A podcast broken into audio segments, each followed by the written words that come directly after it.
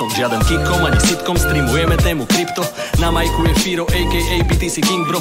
Hlavná téma bitcoin pre neznalcov veľký prínos. Naši fans si zrolia indoor, pijú pivko. Nasávame info z Lambo, zatiaľ parknem pridom. Povíhať, že mať nikto Elon Musk tweetuje mimo. Verte dipy, ináč budú zožraté veľ rybou. Všetci plačú, keď je bitcoin drahý, keď sú zlavy plačú tiež. Zapni radšej coin espresso a užívaj si krásny deň. Aj keď občas sa prší, prebrodíme sa. V krvi nepodliehaj panike, kryptotrh sa rád vlní.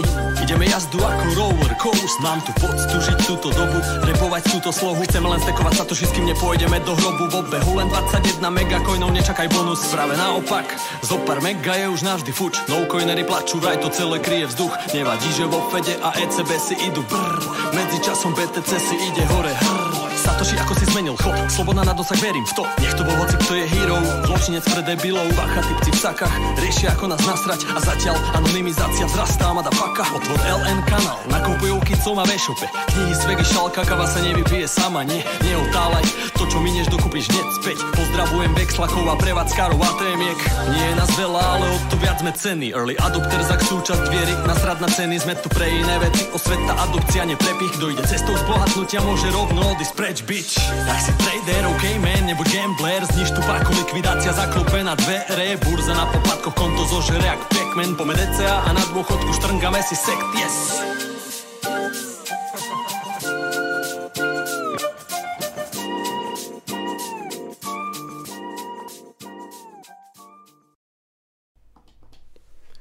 Zdarec přátelé, já vás zdravím na pravidelném streamu Bitcoinového kanálu. Opět se tu po týdnu potkáváme v náš pravidelný čas úterý 20.00.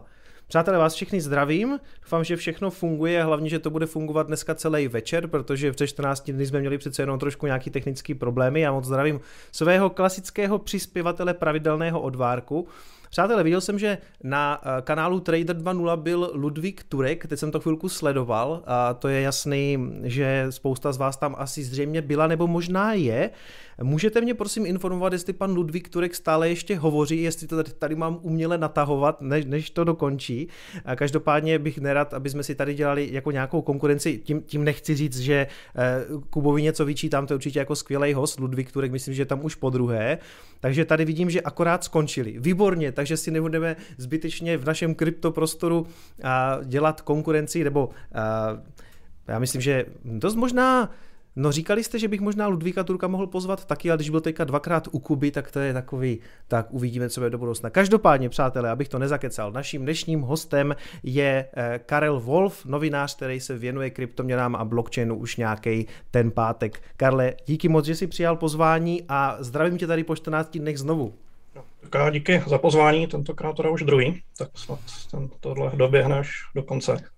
Uvidíme, doufám, že to bude všechno v pořádku. Já jenom připomínám, že přes 14 dny nastal nějaký technický problém, odpojil se nám Karel, takže eh, my nebudeme zřejmě opakovat úplně to, co jsme říkali eh, posledně, nebo věnovali jsme se hodně té novinařiny, asi ty témata jenom tak rychle proletíme, ale Karle, neodpustím si tu svou klasickou otázku, kterou dávám vždycky na úvod. Eh, jak se dostal ke kryptoměnám? Dobrá, tak já zopakuju to, co jsem už říkal minule. V zásadě já jsem jako měl to štěstí jsem na Bitcoin narazil poměrně brzy, že znamená už někdy v roce 2010, nicméně eh, tehdy jsem tomu jako ještě nedověřoval, přišlo mi to jako uh, prostý, jako, jako, jako očividný skem, že o rok později jeden ekonom, že jako to trefně, trefně nazvali Bitcoin je v podstatě že konci s připojenou transakční sítí, že, tak mm-hmm. jak se mi to jako jevilo taky. No nicméně, jak šel čas, tak, tak, se, tak se ten názor na to začal postupně měnit. Hodně na to měla jako zásluhu paralelní polis. Hmm. A, a pak přišel rok jako 2013, že přišla taková ta velká hokejka a já jsem jako se začal jako vlastně, jako jsem do toho jako neskusil nalít nějaký peníze, a protože už mi na tohle to přišlo jako pozdě tak jsem místo toho uh, začal jako studovat ten background toho, jo, jestli, jestli to má vůbec jako nějaký jako zajímavý jako mm-hmm. fundament, nebo jestli to je skutečně jenom jako, jako nějaký uh, high, high risk jako spekulativ. A mimochodem neměl jsi takový ten pocit, jako že Bitcoin už ti uletěl, že si radši koupíš nějaký altcoiny, protože to jsem třeba měl já. Já jsem si už nemohl koupit celý Bitcoin, takže no. jsem začal kupovat Ethery, Litecoiny, to se ti nestalo? Takhle, v této fáze ne, naopak, uh, já vím, že třeba teď se nejsem jistý, jestli to bylo vedl jsem možná i Gnome. Jeden, jeden z těch webhosterů někdy v roce 2013 nabízel, měli zřejmě, zřejmě jako nejvytížený servery a nabízeli jako cloud mining, že, tam uh, Litecoinu mm-hmm. a mi to přišlo jako zase jako, jako, jako naprostý, uh, naprostý vlastně jako, jako, jako scam. Vlastně něco, co se, pokud, říkal jsem si, pokud se něco chytí, že, tak jako to bude určitě Bitcoin. Uh, no a pak bych řekl, že ten, tenhle ten jako radikální, jako dneska, jak se říká, bitcoinový maximalismus, pak se ve mně, ve mně obrousil, ale dneska je to tak, že jsem spíš jako, jako altcoinový minimalista, ale ne, rozhodně bych se jako nenazval, mm-hmm. nenazval jako maximalistou.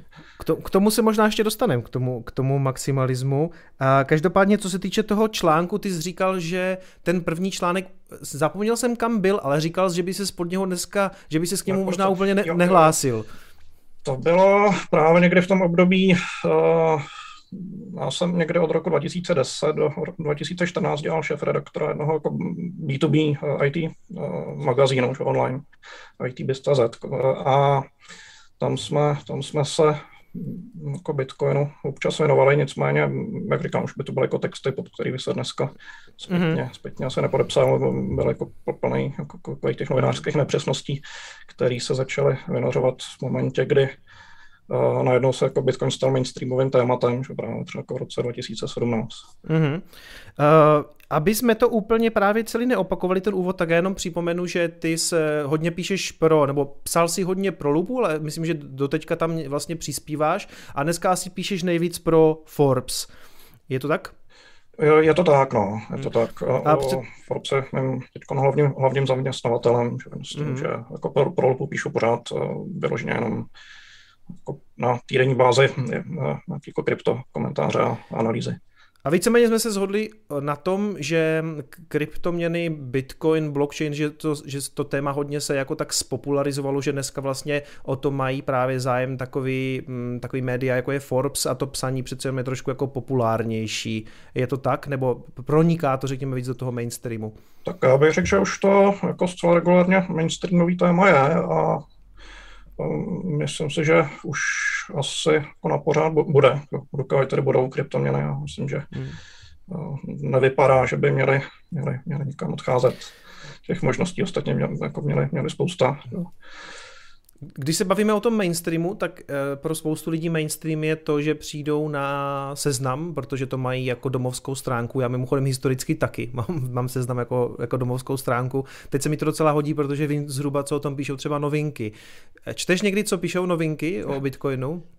Um, málo kde, jenom že znám dokonce toho autora, který, který ty texty tam píše a jeden čas byl jako úsměvný, se tam vlastně vždycky měnil jenom ten první odstavec, že, a dokopíroval se ten zbytek toho textu, který byl mých jako různých jako, jako docela jako legrační chyb, že, jako zkomolení jméno Satošiho a tak. Byl tam Satoš, a, no. My no. jsme ho tady vždycky si z toho dělali srandu taky, no, ze Satoše. A, uh, nicméně jako novinky pravidelně nesleduju, nicméně občas je zajímavý se podívat do těch komentářů, jak se vyvíjí ten sentiment že, mainstreamový že, ohledně, ohledně krypta. Uh-huh. Pro ty média je to pořád tak, že Bitcoin je to číslo jedna, to, o čem se píše dneska, nebo, nebo už jako mm, že jo, dneska sledujeme nějaký trendy, Ethereum, DeFi, NFTčka, ale myslíš si, že pořád to pro ty média zůstává jako ta, ta jedna nejdůležitější věc, Bitcoin? No, to bych řekl úplně ne. Takhle, Bitcoin je věc, která je pro ty média nejsnás uchopitelná, ale Eh, dneska hrajou právě ty platformní záležitosti, že hodně, hodně to Ethereum že a tečka na Ethereum a samozřejmě že takový ty cool projekty, který se snaží to Ethereum že sesadit že, z toho pomyslného trůnu. Že. Ať mm-hmm. jde o jako Cardano, Solano že, a, a Avalanche jako různý jako další, další jako obskurní, obskurní projekty. A je to třeba i pro tebe, nebo přijde za tebou třeba šéf-redaktor nebo někdo jiný z redakce a řekne prostě, hele Karle, chtělo by to pokrýt trošku tu Solanu, protože teď se o tom hodně mluví, jakože je to, je to téma i v těch médiích, jako pojďme se pořád nebavit jenom o Bitcoinu, pojďme právě psat tady o těchto věcech? Uh, já myslím, že mám poměrně jako velkou svobodu že v tom, v tom psaní, nicméně samozřejmě, kdyby mi uniklo nějaký jako velký téma, tak by to byl, by to bylo samozřejmě jako průšvih. Takže se to nemůžu úplně dovolit a musím, musím jako pokrývat i, i tyhle, ty, tyhle ty projekty. Nicméně třeba, když jsem zmínil to Solano, tak jako Forbes jí uh, vyroval z toho důvodu, že jeden nejmenovaný velký jako český, český fond do ní uh, před rokem jako investoval a vydělal na tom jako obrovský peníze. Jako z 26 milionů se dostal teď plácnu, nejsem si jistý, jestli, jestli to číslo jako je přesný, ale asi jako půl miliardy hmm. korun, takže spíš to bylo zajímavé z tohoto hlediska, že ne, uh, nicméně hmm. technologicky jsme si moc nevěnovali vlastně až teď uh, v souvislosti s tím, s tím shutdownem. Jak, jak se na to díváš, možná uh, i jako novinář, ale možná i ty jako, řekněme, Karel Wolf. Uh, teď vidíme Solanu a před pár lety jsme se bavili třeba o iOSu a teď někdo říká, že to se vůbec nedá srovnávat, tyhle ty technologie, ale zároveň prostě máme tu jednu dobu takhle, bylo docela atraktivní, řekněme, Cardano, teď, se zase, teď jsem několikrát zaslechl Avalanche, jak to vnímáš? Jako budou tady ty projekty, budeme se tady o nich bavit za tři roky, nebo se tu za tři roky budeme bavit zase o nějakým novým projektu XYZ, který prostě vystřídá eh, Solanu tady, tady v tom na výsluní? No, to je dobrá otázka. Když uh, teď řeknu zkratky třeba jako TRC, FTC, NOV, vybaví se těž pod nima něco dneska? TRC nevím, jestli byl Tron, to je TRX, ale TRC vlastně, vlastně nevím, no. No, to byly jako hodně populární uh, altcoiny, když teda budu mluvit slušně, že v roce 2013 a dneska, dneska v podstatě většina že té současné kryptokomunity jako neví, že, neví, že existovaly, takže uh, tady jako bych řekl, že jako velký, velký otazník uh, určitě Určitě to není tak, že by a ostatně, když se, když se podíváme třeba, nevím, čtyři roky na, na zpátek, že, na, na ten velký jako boran, že, v tom roce 2017, tak na to uh, CoinMarketCap, že, tak ty projekty že, v té první dvacítce že, dneska jsou úplně jiný, že, než, tam, než tam byly tehdy. No a kdyby jsi, že... kdyby jsi mohl typnout za ty tři, čtyři roky, budeme se zase bavit o jiné dvacítce? Já bych se na to skoro vsadil. Uh-huh. A na, v té první dvacítce bude ta jednička pořád Bitcoin? Um, já, myslím si, že je to dost, dost pravděpodobný, protože jednak Bitcoin má samozřejmě tu výhodu toho prvního hybatele. Hmm. A zároveň je to právě, že pokud se bavíme o nějaké jako dlouhodobé perspektivě, tak jako nejlepší úložiště hodnoty že, s, hmm. mezi těma kryptoměnama. Nicméně to neznamená, že by to byl jako coin, že, který by jako přinášel že, těm lidem, který do něj, do něj jako uloží ty prostředky, tak jako největší výnosy. Že? Ostatně jo, to, to vidíme teď všude kolem sebe. Mm-hmm.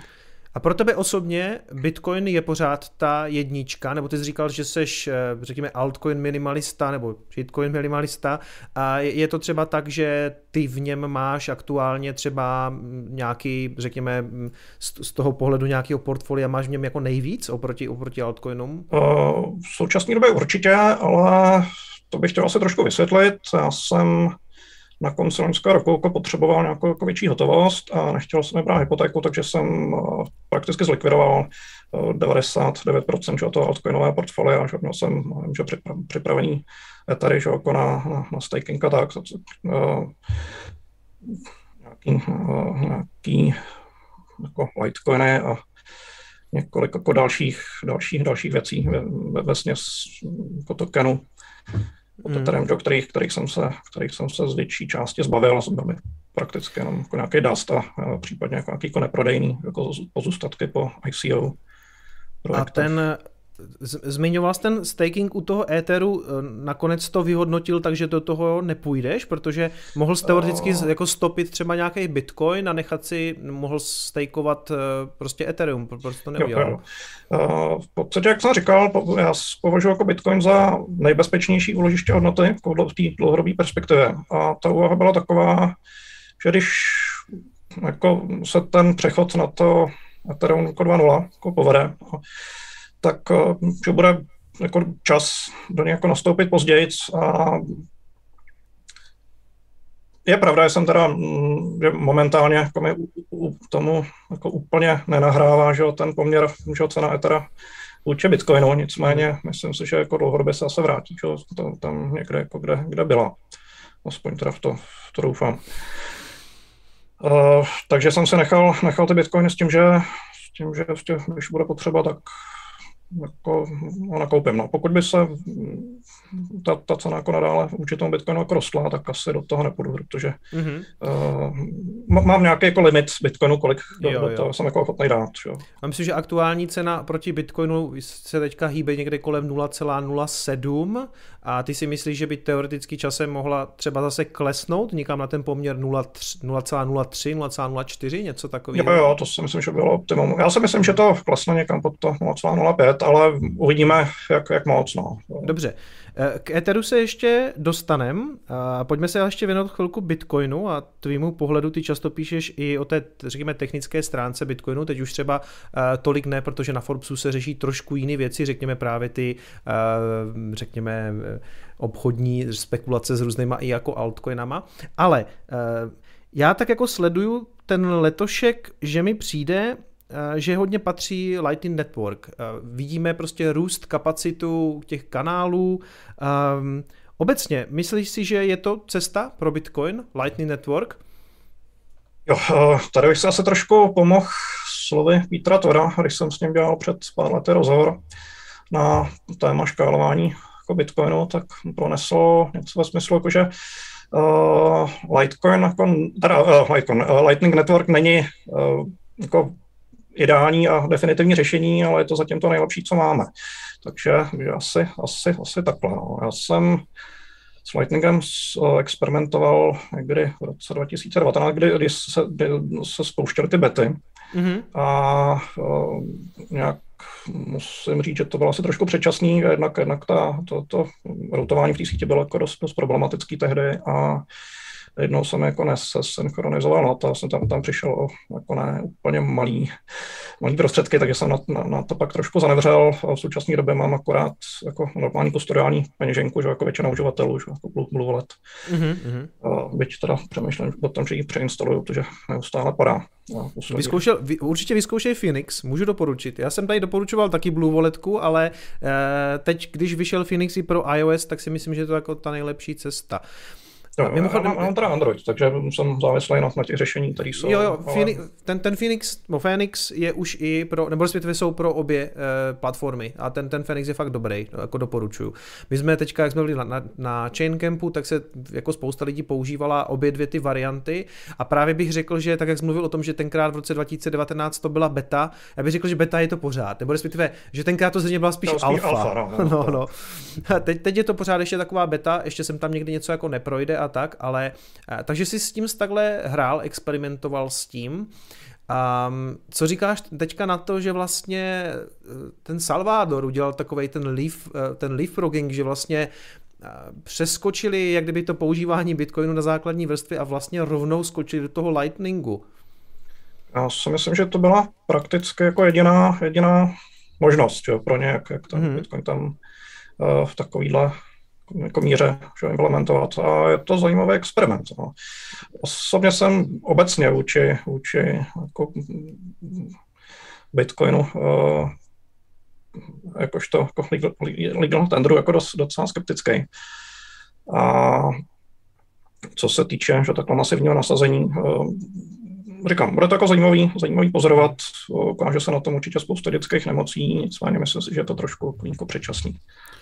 Skeptický jsi kvůli té technologii nebo, nebo z nějakých, řekněme, ideologických důvodů, že někdo říká, že Bitcoin je víceméně, nebo by měla být voluntaristická technologie, kterou přijmeš, když chceš a přece jenom ten legal tender tam do jisté míry byl jako, je, je tlačený tím státem, e, takže od, odkud pramení to tvoje skepse? Uh, ono je to trošku od obojího. Tohle, to, co se teďka řekl, tak je přesně to, co, co nás před těma pěti, šesti lety jako učili, že ty budové, že jako Andreas mm. a, a, tak, takže to ve mně, ve mně jako samozřejmě je taky. Nicméně, nicméně si myslím, uh, a to se týká i jako takových těch tvrdých regulací, že, které naštěstí zatím, zatím uh, ještě jako moc nejsou, nicméně občas se, jako, jsou jako tendence to posouvat tímhle tím směrem. Uh, v momentě, kdy se jako rozhodneš jako něco, něco jako takhle obejmout, že, tak uh, za to jako přebíráš částečně jako zodpovědnost a jako úplně nechci, aby, jako my, aby jako vláda, ať už jakákoliv, jako celá jako do vývoje Bitcoinu nebo jako do, do, se, se podílela jako na provozu z, té sítě, což samozřejmě ano, že pak už jako souvisí hmm. trošku s tou ideologií. No. Rozumím, rozumím. Já to vnímám tak, že to není jako úplně černobílý, že to nemůžeš vnímat, nebo že to není vyloženě jenom pozitivní nebo jenom negativní a teď prostě spíš v tom jako vždycky hledám jako řekněme obojí. Každopádně um, obecně, kdyby jsi měl jako podívat do budoucnosti, když se díváš na ten Salvador, um, bude to pro Salvador a pro Bitcoin nakonec pozitivní spojení? V podstatě, jak jsem řekl, já si myslím, že je to jako prospěšný experiment, že prošlape, prošlape určitý jako cesty, kterými se předtím nikdo nechtěl vydat a když se ukáže, že, jsou, že jako nikam nevedou, tak fajn, aspoň jako se to testovalo jako na prostředí, že, kde zase o tolik nejde. Nicméně určitě jako zajímavý, eh, že ten Salvador spustil takovou jako vlnu, eh, se jako inspirovala, byť ne třeba v tom smyslu, že by tam chtěli zavádět kryptoměny jako legal tender, ale minimálně, minimálně jako je to nad ním uvažovat, jako, že je to zajímavý prostředek, jak obcházet uh, jako americké sankce, hmm. třeba Kuba. Že? A teď uh, Konko Panama, že jako další země, že, který jako tomu uvažují. Ostatně um, Irán, že už jako další dobu, že uh, má nějakým způsobem ten Bitcoin jako zakotvený v té legislativě, byť, byť zase, že to není legal tender, ale je to jako nějaký, nějaký jako prostředek pro uh, to mezinárodní vyrovnávání. A pro ty, řekněme, jiné země Latinské Ameriky si myslíš, že to může být taky inspirace, řekněme, jaký use case, protože mluví se teďka o Panamě, myslím, že Uruguay nebo Paraguay. Nevím, jestli tu situaci nějak sleduješ, ale myslíš, že na základě tady té zkušenosti nakonec taky můžou přijmout Bitcoin jako platidlo? Jako platidlo určitě, eh, jestli jako vyloženě legal tender, to je, to je otázka. Osobně bych jim to asi moc jako neradil, ale jako platidlo rozhodně je to jako zajímavý, zajímavá cesta, jak eh, se postupně vymaňovat z té závislosti že, na dolaru, že jsou všechno jako silně dolarizované ekonomiky.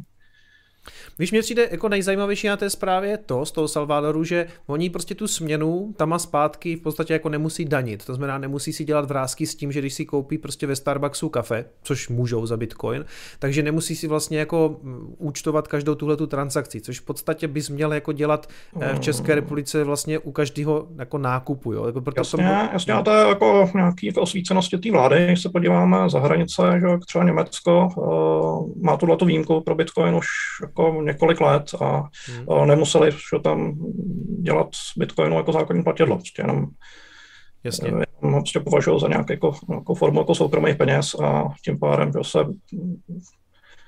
uh, vymyká že, z toho Rozumím. Hmm. Um, proběhla i zpráva o Ukrajině, která si údajně tak jako pohrává s myšlenkou to nějakým způsobem začlenit jo. do nějakého svého právního no. systému. To sledoval jsi? To sl- já obecně jako ty regulace sleduju, byť teda teď se toho děje tolik, že nestíhám všechno, všechno jako načítat a něco mám ještě jako v bufferu. Nicméně, co se týče té tý Ukrajiny, tam spíš uh, šlo něco trošku jiného. Uh, to, že jako krypto obecně, že byla taková jako šedá zóna, a dělalo se tam jako spousta, spousta jako podivných, podivných věcí, že, kdy a v podstatě, že ty, ty občani jako tam jako neměli, pak, když, když se nechali jako podvíst a týkalo se to jako krypta, tak neměli jako žádnou, žádnou jako zastání v zákonech. Takže tak Ukrajina spíš tou legislativou, kterou teď dělala, tak jako dohání, dohání Evropu. No to, co je v Evropě už jako dávno. A, mm. a, takže spíš tak. No. A začalo se na, na základě toho i spekulovat, nebo v tom článku tak naznačovali, že by klidně mohli jít i cestou právě a řekněme jako větší podpory jako těch kryptoměnových biznisů, víš, že, nebo to jsem četl aspoň, že jednak budou čerpat nějakou nevyužitou kapacitu té jaderné elektrárny, pokud vím. Jasně, o tom se spekulovalo. Um, takhle, pro, to je pro mě jako zatím, zatím, zatím jako spekulace, že co jsem se díval jako do těch místních médií, no těch anglických mutací, že jako je uh, Kiev Times, tak jsem tam jako nenašel nic, co by, co by jako tohle jako potvrzovalo, jako, že to tak jako bude. No. To, mm. no, jak jestli víš, tak speciálně na krypto Twitteru, že? A, jako, mm. jako spousta, jako spousta, spousta jako různých jako teorií. Který... Takových těch, jako, těch, těch Moonboy inter, interpretací bych no, řekl, no, no, no, že? tak. Protože ano, já jsem přesně tohle zaznamenal v okamžiku, kdy se tam najednou objevilo a po Salvadoru tu máme Ukrajinu, Ukrajina prostě další stát, který já jsem si říkal, ale jako oni se jako neřekli, tam se o žádným legal tendru vůbec nemluvilo, vlastně přijali pár regulací, jsem právě přemýšlel, jestli k tomu nemáš nějaký jako info, že, který by potvrzovalo skutečně to, že i, tam by to bylo jako zákony platidlo, ale vidím, že jsme se jsme dohledali hledali v podstatě stejný zdroj, jenom o tom, že je tam nějaká regulace na ochranu toho retailu plus prostě možná tady ta podpora těch biznisů v dalších letech. Uh, obecně, uh, ty se teda hodně věnuješ těm regulacím, to jsme, ty, to jsme zmínili, ty o tom i píšeš. Je to pořád tak, že Spojené státy udávají ten hlavní, jako řekněme, trend v těch regulacích? No, uh, takhle, Spojené státy určitě udávají trend ve Spojených státech, ale co se týče Evropy, mi přijde, že se vydala trošku jinou cestou. Koloni, kdy se začala připravovat, připravovat Mika, která teda jako teď už jako vstupuje, vstupuje v platnost a mm, myslím si, že je to podobný jako třeba mm, jako rozdělený přístup že v ochraně soukromí. Že Amerika hodně podporuje že ty, ty, ty korporace, kdežto Evropa spíš tu ochranu že toho spotřebitele a podobně je to i u těch kryptoměn. No. Mm-hmm. Uh, když ještě zůstaneme u těch uh, Spojených států, možná je to tak, že já to vnímám, nebo mm, že často to možná interpretuju, že je to to nejdůležitější, myslím, kvůli tomu, že na to jako všichni koukají na, z toho krypto Twitteru, víš, jako co se děje v těch státech, prostě třeba jako primárně všechny zajímá asi, nebo z mýho pohledu tak vypadá, až se schválí to americký ETF, i když už máme prostě švýcarský, nějaký švédský a kanadský. A co se týče těch států, tak tam aktuálně trošku úřaduje Gary Gensler, nebo on teda já jsem to myslel tak, že úřaduje, že teď začal trošku být jako vidět, řekněme, on v tom SEC přece jenom sedí už nějakou dobu, myslím si, že od začátku roku nebo něco takového. Jak bys okomentoval teďka to jeho poslední působení? No, takhle, tato, věc má jako několik rovin, ta jedna je jako čistě politická, kdy jemu jde jednak o, o to, jak velký bude mít jako sek výhledově vliv jako na, na, na ten kryptotrh, protože uh, tak jako není jediná, jediný to regulatorní orgán, že, který, který v těch státech chce nějakým způsobem jako zasahovat do regulace kryptoměn a dělá to ostatně uh, Internal Revenue Service uh, reguluje krypto už někde od roku 2014 a nadělalo možná, možná jako mnohem větší paseku, že? Třeba, třeba v tom, že tím je prohlásili to jako movitý majetek, který podlíhá krátkodobým a dlouhodobým kapitálovým výnosům.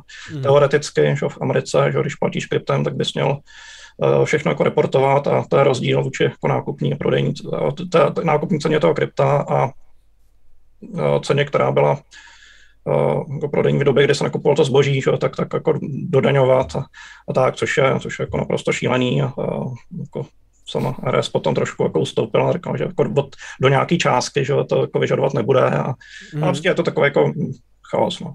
Mm. no a pak jsou tam, pak jsou tam samozřejmě další, další orgány. A tady bych si trošku pomohl jedním svým starším článkem. To bude zřejmě CFTC, že? To jsou ty... Uh, CFTC přesně tak. A jsou tam, jsou tam, jsou, jsou, jsou tam samozřejmě i jiný FinCEN, že? třeba typicky, že? který uh, reguluje že? ty ne přímo kryptoměny jako takový, nicméně ten servis nad tím, že, uh, od platebních brán uh, přes kryptopeněženky, jak se, jsou to vše, všechno jako poskytovatelé že, peněžních služeb z jeho pohledu a měli by, měli by tím pádem jako splňovat že, ty, ty compliance povinnosti, že, který mají, který mají vlastně banky a tak, což je taky takový jako trošku absurdní, ale je to tak. Mm-hmm. No, Pak je tam ještě ten control of currency, že? To je nějaký jako ten kontrolor měny, nebo něco takového. Ten... Jo, jo, to je, to je, to je další. A ještě tam bylo jedno těleso, nevím, Nevím, jestli si vzpomenu, možná, možná později. Hmm, každopádně nějakých jako pět úřadů, kteří si, který si tak jako přehazují to, ty, ty kryptoměny jako horký brambor a vlastně nikdo neví, jako, jestli ten horký brambor chce nebo nechce. Consumer Financial Protection Bureau mm-hmm. ten, ten, který částečně řeší, tam je možná jako trošku překryv s tím, s tím sekem. No. Mm-hmm.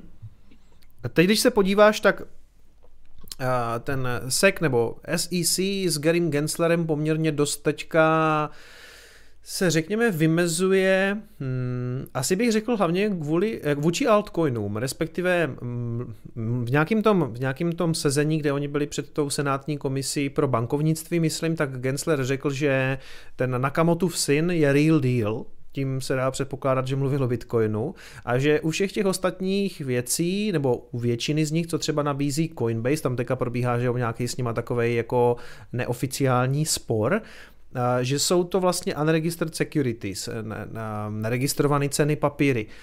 Kterým projektům myslíš, že to hrozí, respektive kterým to nehrozí, to označení z těch neregistrovaných papírů? No, tohle je dobrá otázka. Takhle, že tohle je taky téma, že, který už se řeší, řeší dlouho. Bylo to vypadalo, že projekty že, typu jako Ethereum, že potom spadat nebudou, že teď už to jako není tak, tak úplně jako jednoznačný. Uh, nicméně já si myslím, že uh, Gensler, tak, tak je to jako trošku jako politická, politická věc, že teď jako víc uh, pouští že, takový ten to jako bobu s tím, aby se vytvořil víc jako manévrovacího prostoru a mohl, mohl potom, to, že samozřejmě se jako na, na, na, na to jako snese potom jako spoustu, spoustu kritiky že, ze strany těch firm, které jsou v tom, na tom biznesu že, nějak jako za, zainteresovaný a budou jako na něj tlačit že, nějakým jako ústupkům a on pak milostivě řekne, no, dobře, tak tohle to, tohle to teda ještě ne, ještě jo, a tady uděláme jako čáru a zatím už takže spíš mm-hmm. jako takhle bych to viděl. Um, Není to třeba tak, nebo na mě to tak trošku působí, jak kdyby právě Gary Gensler vysílal nějaký trošku takový signály i třeba retailovým investorům, a nejenom jim teda, ale právě i těm firmám, že jako dlouhodobě to takhle asi nepůjde. A právě otázka je, co všechno teda na tom Coinbase jako zbyde právě, jo? protože na mě to zatím v tuhle chvíli působí tak, že by to mohl být jednoznačně Bitcoin, ten je v pořádku. Před nějakou dobou rozhodli o tom, že Ethereum je taky um, komodita, i když je to otázka, ty jeho aktuální vyjádření tam naznačují taky, že by to tam klidně mohli jako sejmout taky. Litecoin je zřejmě asi taky v pohodě, protože z něho stejně čábili... Vlastně celá ta generace těch přeživších, jako prvních, prvních hmm. altcoinů, že, což byly v podstatě víceméně jako klony Bitcoinu s nějakýma pozměněnými parametrama, tak hmm. Tady, tady asi se dějí. Pokud neměli tu smůlu, že byli nějak třeba masivně přetěžený. A, mm-hmm. to je teda třeba bylo problematický to, to že jako proběhla ta, ta první vlna financování skrz to ICO, jako jinak, jinak mm-hmm. by asi taky bylo. Ano, to je ten, to je ten uh, zlý, zlý primine, o kterým se sem tam tady nemůže mluvit. Já teď dostanu sekec od, od fanoušku, teda, že to, že to tak vlastně nebylo, ale Každopádně, uh, co všechny třeba, víš, přemýšlím třeba nad těma DeFi tokenama, protože ty jsou taky sice uvolňovaný způsobem, že buď nabízíš tu likviditu a ty dostáváš ty tokeny, ale nebo pak můžeme říct, že jsou distribuovány vlastně férově tím, že, vznik, že se pošle airdrop, všem uživatelům. Nicméně před tím airdropem je to obvykle tak, že se ten medvěd nakrájí právě třeba mezi tvůrce a, nějaký ty VCčka, že jo, mezi ty venture kapitalisty, ty firmy ze Silicon Valley, kteří to investovali nebude takový Uniswap označený jako neregistrovaný cený papír? No, to je jako dobrá otázka. Já si myslím, že bych klidně mohl, ale jako to se není úplně na mě o tom, o tom rozhodovat. Uh, já si každopádně myslím, že jako to, co bude, co bude jako teď jako zásadní, tak jako, jako dopadne ten, teď už jako vypadá trošku jako nekonečný, spor s tím uh, Ripplem. S Ripplem. Mm-hmm.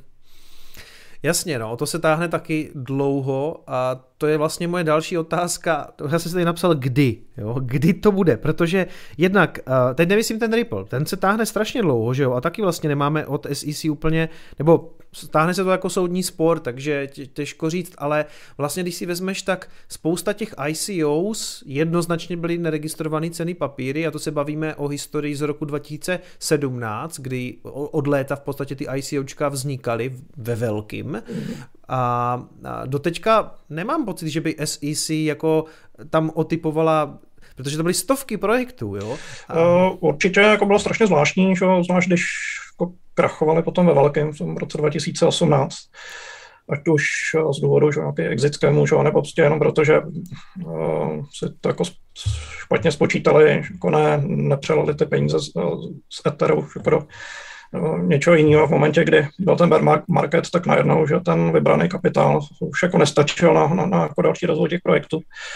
Uh, tak SEC v podstatě jako nic neudělalo, že jako klaplo přes prsty pár projektů, že většinou jenom tam, kde se, kde to byl jako skem, který by poznala i moje jako babička, že? ale uh, jinak se v podstatě jako ne, ne, nedělo nic, no, tak teď, teď, je to, teď je to takový docela zajímavý, zajímavý obrat.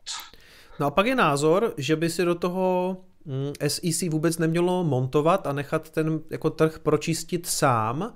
A jaký je tvůj pohled na tohleto? Jako, já si nedokážu představit úplně ten totální divoký západ, kdyby jsme řekli, že od teďka se ten regulátor o to vůbec nestará, protože jako žijeme v nějakým aspoň jako poměrně dost jako regulovaném světě a měl bych docela strach o ty retailové investory, ale na druhou stranu, kdyby se teď poučili, tak už tu chybu třeba nikdy neudělají. Na druhou stranu zase tam někteří lidi můžou skončit jako třeba s celoživotníma úsporama, takže eh, má tam ten regulátor vůbec být, má na ty projekty dohlížet?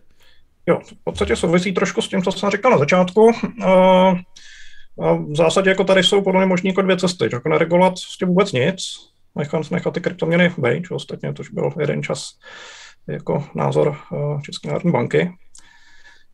A, a nebo teda, jako, když už jako do toho sáhneme, tak uh, pak to regulovat jako se vším, se vším všude. No. Mm-hmm. Ty zmínil jsi tu evropskou regulaci, MIKu. My jsme se o tom tady bavili s právníkem, s advokátem z Blockchain Legal, s Radimem Kozubem. A tvůj pohled na tuhle tu regulaci, jenom třeba v krátkosti, jako um, zajímal mě prostě tvůj názor. Obávat se toho, přinese to něco jako dramaticky špatného? To si myslím, že ne, jako nemám zdaleka tak jako radikální pohled na to, jako, jako Radim Kozub. A ostatně, že ta, když když ten framework, když ještě teda v podobě frameworku, že jako se, se ta legislativa poprvé objevila, že tak proběhla poměrně jako velká veřejná konzultace, že kdo chtěl, tak se k tomu jako mohl, mohl vyjádřit a ta uh, unijní jako složka že na, na ty věci jako reflektovala. Takže není to tak, že by jako najednou vlastně nám tady někdo představil jako regulaci, že, kterou že, a teď, teď se s tím nějak posměřte. A ta regulace je docela jako rozumně napsaná, že má své slabiny, že jedna eh, se týká eh, právě jako DeFi, že, se kterým jakoby prostě vůbec nepočítala. Že. Mm. Ona je napsaná, a... že tak pro ICOčka který už v podstatě neexistuje. Je, je prá, právě, no, je tam, je tam jako obrovský to spoždění, respektive vidět, že jako ten, ty lidi, co to psali, tak jako nedokázali úplně jako držet ten krok krok s dobou. A pak, jsou, pak tam byly uh, nějaký jako ne úplně šťastný jako široký definice, že, který jako mohly, můžou jako zahrnovat uh, jako projekty daleko jako za, za kryptosféru, ale to jsou věci, které si myslím, že se ještě jako doladí, že teď nevím, koliká to už jako revize, že tý, tý Miky, ale v podstatě se na ní neustále jako ještě, ještě pracuje, takže Mm-hmm. Že tak. A co se týče těch klasických kryptoměn, jako je Bitcoin vůbec ta první, první generace, tak těch se prakticky jako nedotýká vůbec, vůbec nějak, takže to mm-hmm. si mhm. myslím, že jako může být bez obav. Než ta Míka doteče, řekněme, do toho českého... Já, já ještě mm. do, do toho skočil, jako co, co reguluje hodně, až jako překvapivě podstatě bych řekl více jak 50%. Miky se týká uh, jako regulace stablecoinů, že? a tam, tam ano, že? jako uživatelé pro stablecoinu. Asi není úplně, úplně jako dobrá zpráva, ale to je věc, která prostě musela dřív nebo později přijít, protože to je věc, která hmm.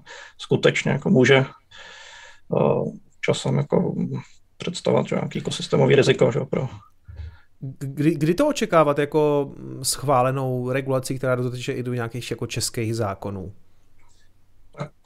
Že obyčejně že na tu transpozici bývají, myslím, že dva nebo tři roky uh, té evropské legislativy, takže zhruba v tomhle horizontu máme tady. No.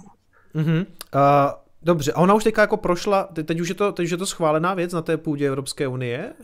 Uh, no, myslím, si, myslím si, že jo. Myslím si, že jo. jo. Uh, ty, ty stablecoiny teďka, jak zmínil, to je jako zajímavá věc vlastně, že mně přijde, že se na to teďka zaměřuje právě i, i Gensler z SEC poměrně dost. Uh, proč, proč to tak je? Proč se zaměřují na stablecoiny? Ty mně přijdou jako vlastně nejvíc jako simple. Jasně, no.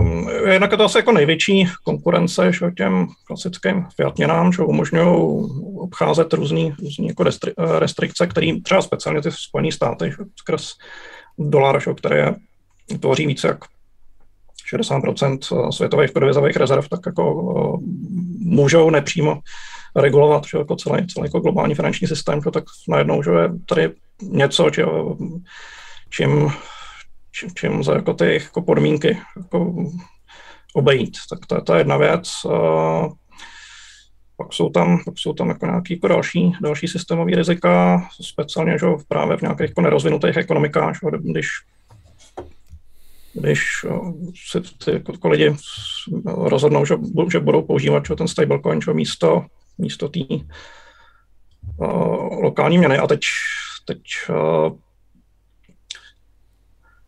teď se jako dostáváme do takových jako už docela jako složitých, složitých ekonomických vod. Nevím, jestli bych to úplně to jako rozpitval. Mm-hmm. No, mhm. nicméně psal, psal jsem na tohle téma pár, pár textů tak, uh, na lupu, tak, tak jako možný se podívat tam. Uh, Dobře, eh, přátelé, kdo má zájem o tohleto téma, tak může najít eh, Karla Wolfa na lupě. Já, vím, já ten článek jsem tam zahlídl, ale mě by zajímal tvůj pohled, když nakousl ty stablecoiny. Nemusím si, nemusíme se jim věnovat i na té, řekněme, globální eh, ekonomické úrovni, ale co Tether? máme mít obavu z Tedru, protože to se vytahuje... No, to, je, to, je, evergreen, no. No, to je takový China Fat přebarvený na zeleno s jiným logem. Uh, Mají ty peníze nebo nemají ty peníze? No, to já si myslím, že jako, takhle, já si rozhodně bych řekl, že tady je jako teď mnohem víc skrytý, dávají se mnohem víc jako pozor, než, než to bylo, dejme tomu, že v těch divokých, divokých dobách kolem roku 2016, kdy, kdy se jako začala nic, nicméně to asi jako ví, vědí, vědí jenom oni, no, jestli, jestli jako skutečně jsou stoprocentně krytý. Tam jsou ještě jako další rizika, jako čím je ten tender krytý. Že? Jako pokud je krytý, jako se, jako se spekuluje uh, hodně třeba jako dluhopisama čínských developerů, že? tak pak máme jako problém. Ale na tebe to působí jak? Jako věříš tomu? Nebo uh, já, já, já vůbec nepoužívám stablecoiny. Jo? Ne, ne, nemám žádný vlastně jako důvod. Ne, jestli jsem někdy nějaký držel, možná nějakou chvilku, jo, ale ty máš Tether nebo používal Tether, jako působí to na tebe důvěryhodně ten projekt? Uh, používal jsem ho v minulosti, hodně když jsem obchodoval na Bitfinexu, nicméně uh, už je to docela dlouho, jako několik let, co, co, co jsem jako mimo, mimo a uh, jiný stablecoiny jako momentálně nepoužívám. A teď, teď kdybys to měl jako zhodnotit, jako je, to, je to pro tebe důvěryhodný projekt, nebo bys to prostě držet nechtěl? Krátkodobě bych se to asi nebál. Dlouhodobě si myslím, že tam nějaký jako riziko je, ale nechci jako hmm. vyloženě tady vyvolávat nějakou paniku.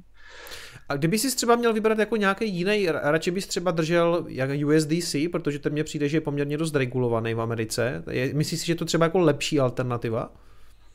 Mm, záleží, záleží jako na, na tom, jaký jsou ty tvoje potřeby. Že? Jako Tether má to výhodu tím, že jak byl první, že? A dřív jako nebyla jiná, jiná možnost také spoustu burz, který ho jako podporuje, že ne, u těch dalších stablecoinů, že ta, tě, tě, když se bavíme teda o těchto těch centralizovaných burzách, tak to jako už není tak jo, jo toto, ty možnosti, že to využití nejsou, nejsou tak masivní.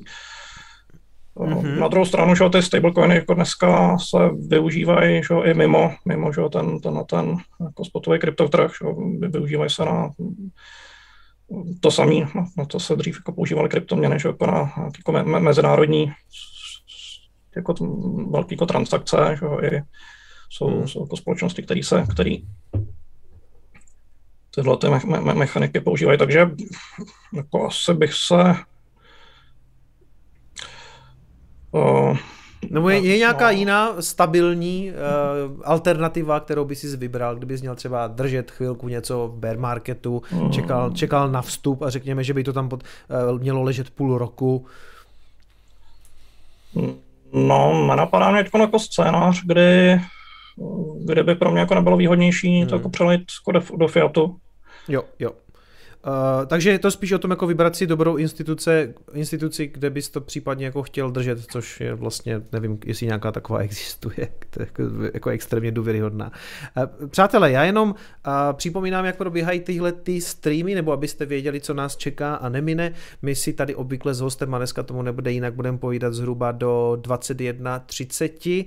A pak předám slovo vám, můžete se ptát na, na slajdu, link je v popisku tady toho videa, takže někde tady pode mnou, když se podíváte, kliknete, dostanete se na slajdu, kde můžete na Karla položit dotaz. Na vaše dotazy, připomínám, přijde, eh, přijde řada ve 21.30. Um, Karle, uh, Ethereum, taky poměrně jako velký téma i pro třeba novináře právě, protože mám pocit, že dřív se věnovali právě hlavně Bitcoinu, dneska, dneska se věnují hodně právě i Etheru a těch uh, projektů, uh, které na Etheru vznikají. Ty jsme, my jsme se viděli dva roky dozadu círka v Praze, byli jsme spolu dokonce na pivu a tam jsme říkal, uh, že Ethereum vlastně ze své podstaty je tak trochu megalomanský projekt. Jak je ten projekt dneska daleko? Um, megalomanský projekt to je, nad tím si, zatím si asi stojím, nicméně je to zároveň jako velice zajímavý experiment a jako jde, jde, tam, kam Bitcoin jako díky jako svojí povaze prostě jako úplně jít nemůže. To, že by to byl jinak jako velký trade-off že mezi jako tou jeho bezpečností a těma, těma technickými možnostmi.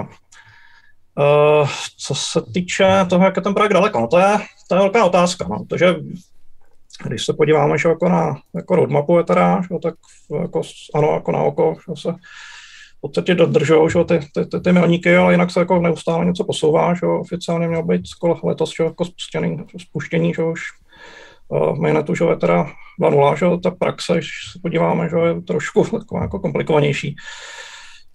Uh,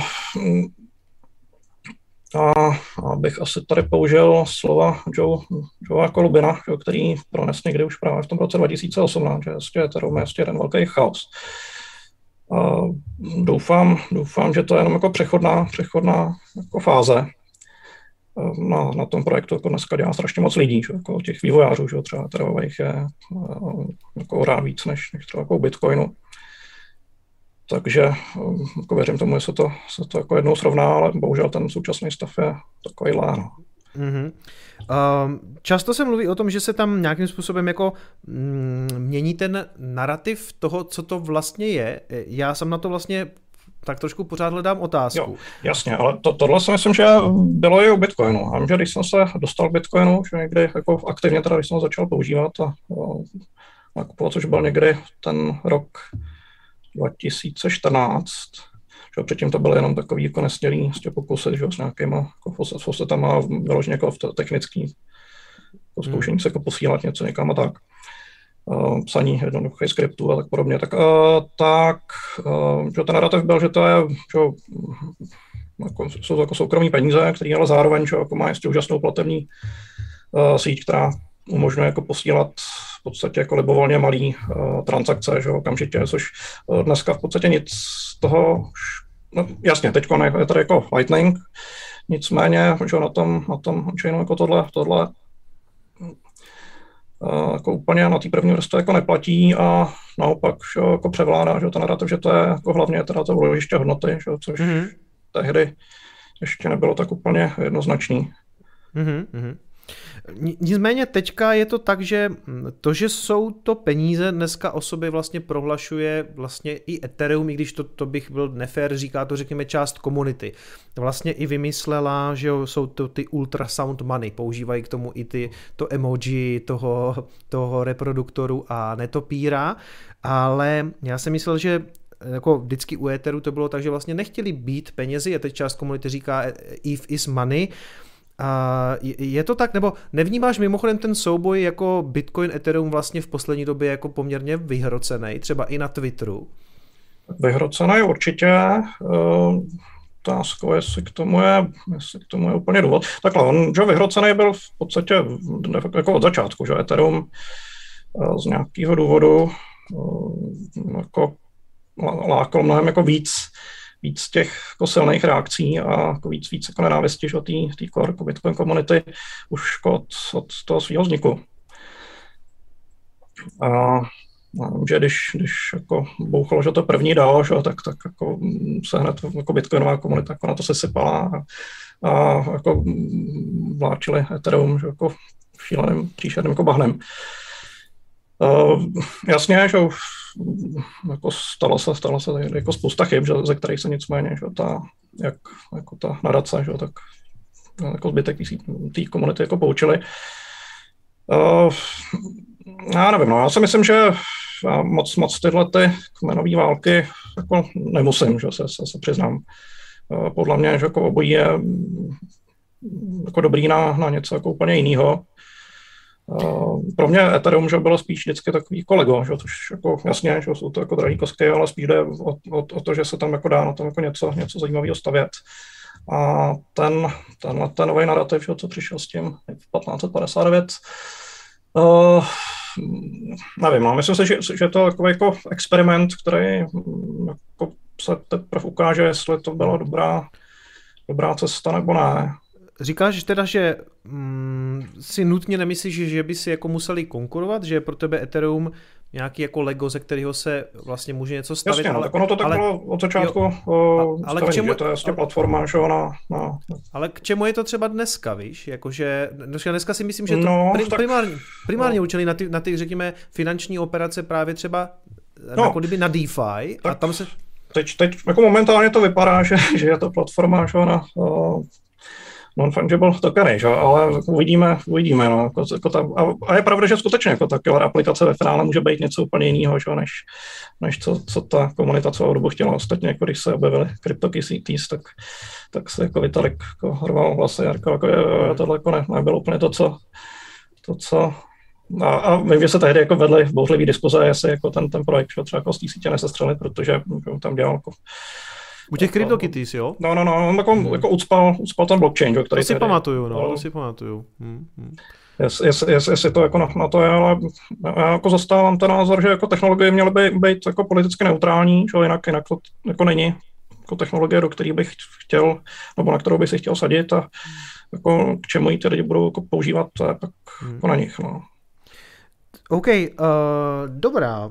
Nebo k těm NFTčkům se určitě dostaneme, to je moje oblíbené téma v posledních dnech, protože mimochodem mám pocit, že jako dneska se Ethereum skloňuje taky hlavně jako ve spojitosti s NFTčkama právě i v těch médiích, víš? Určitě, že... jako je to, jednak je to věc, která je zase jako s nás uchopitelná než ty DeFi projekty, jo, přece mm. jenom, že ten uh, což, to bych řekl, že je asi, asi hlavní důvod, no. Mm-hmm.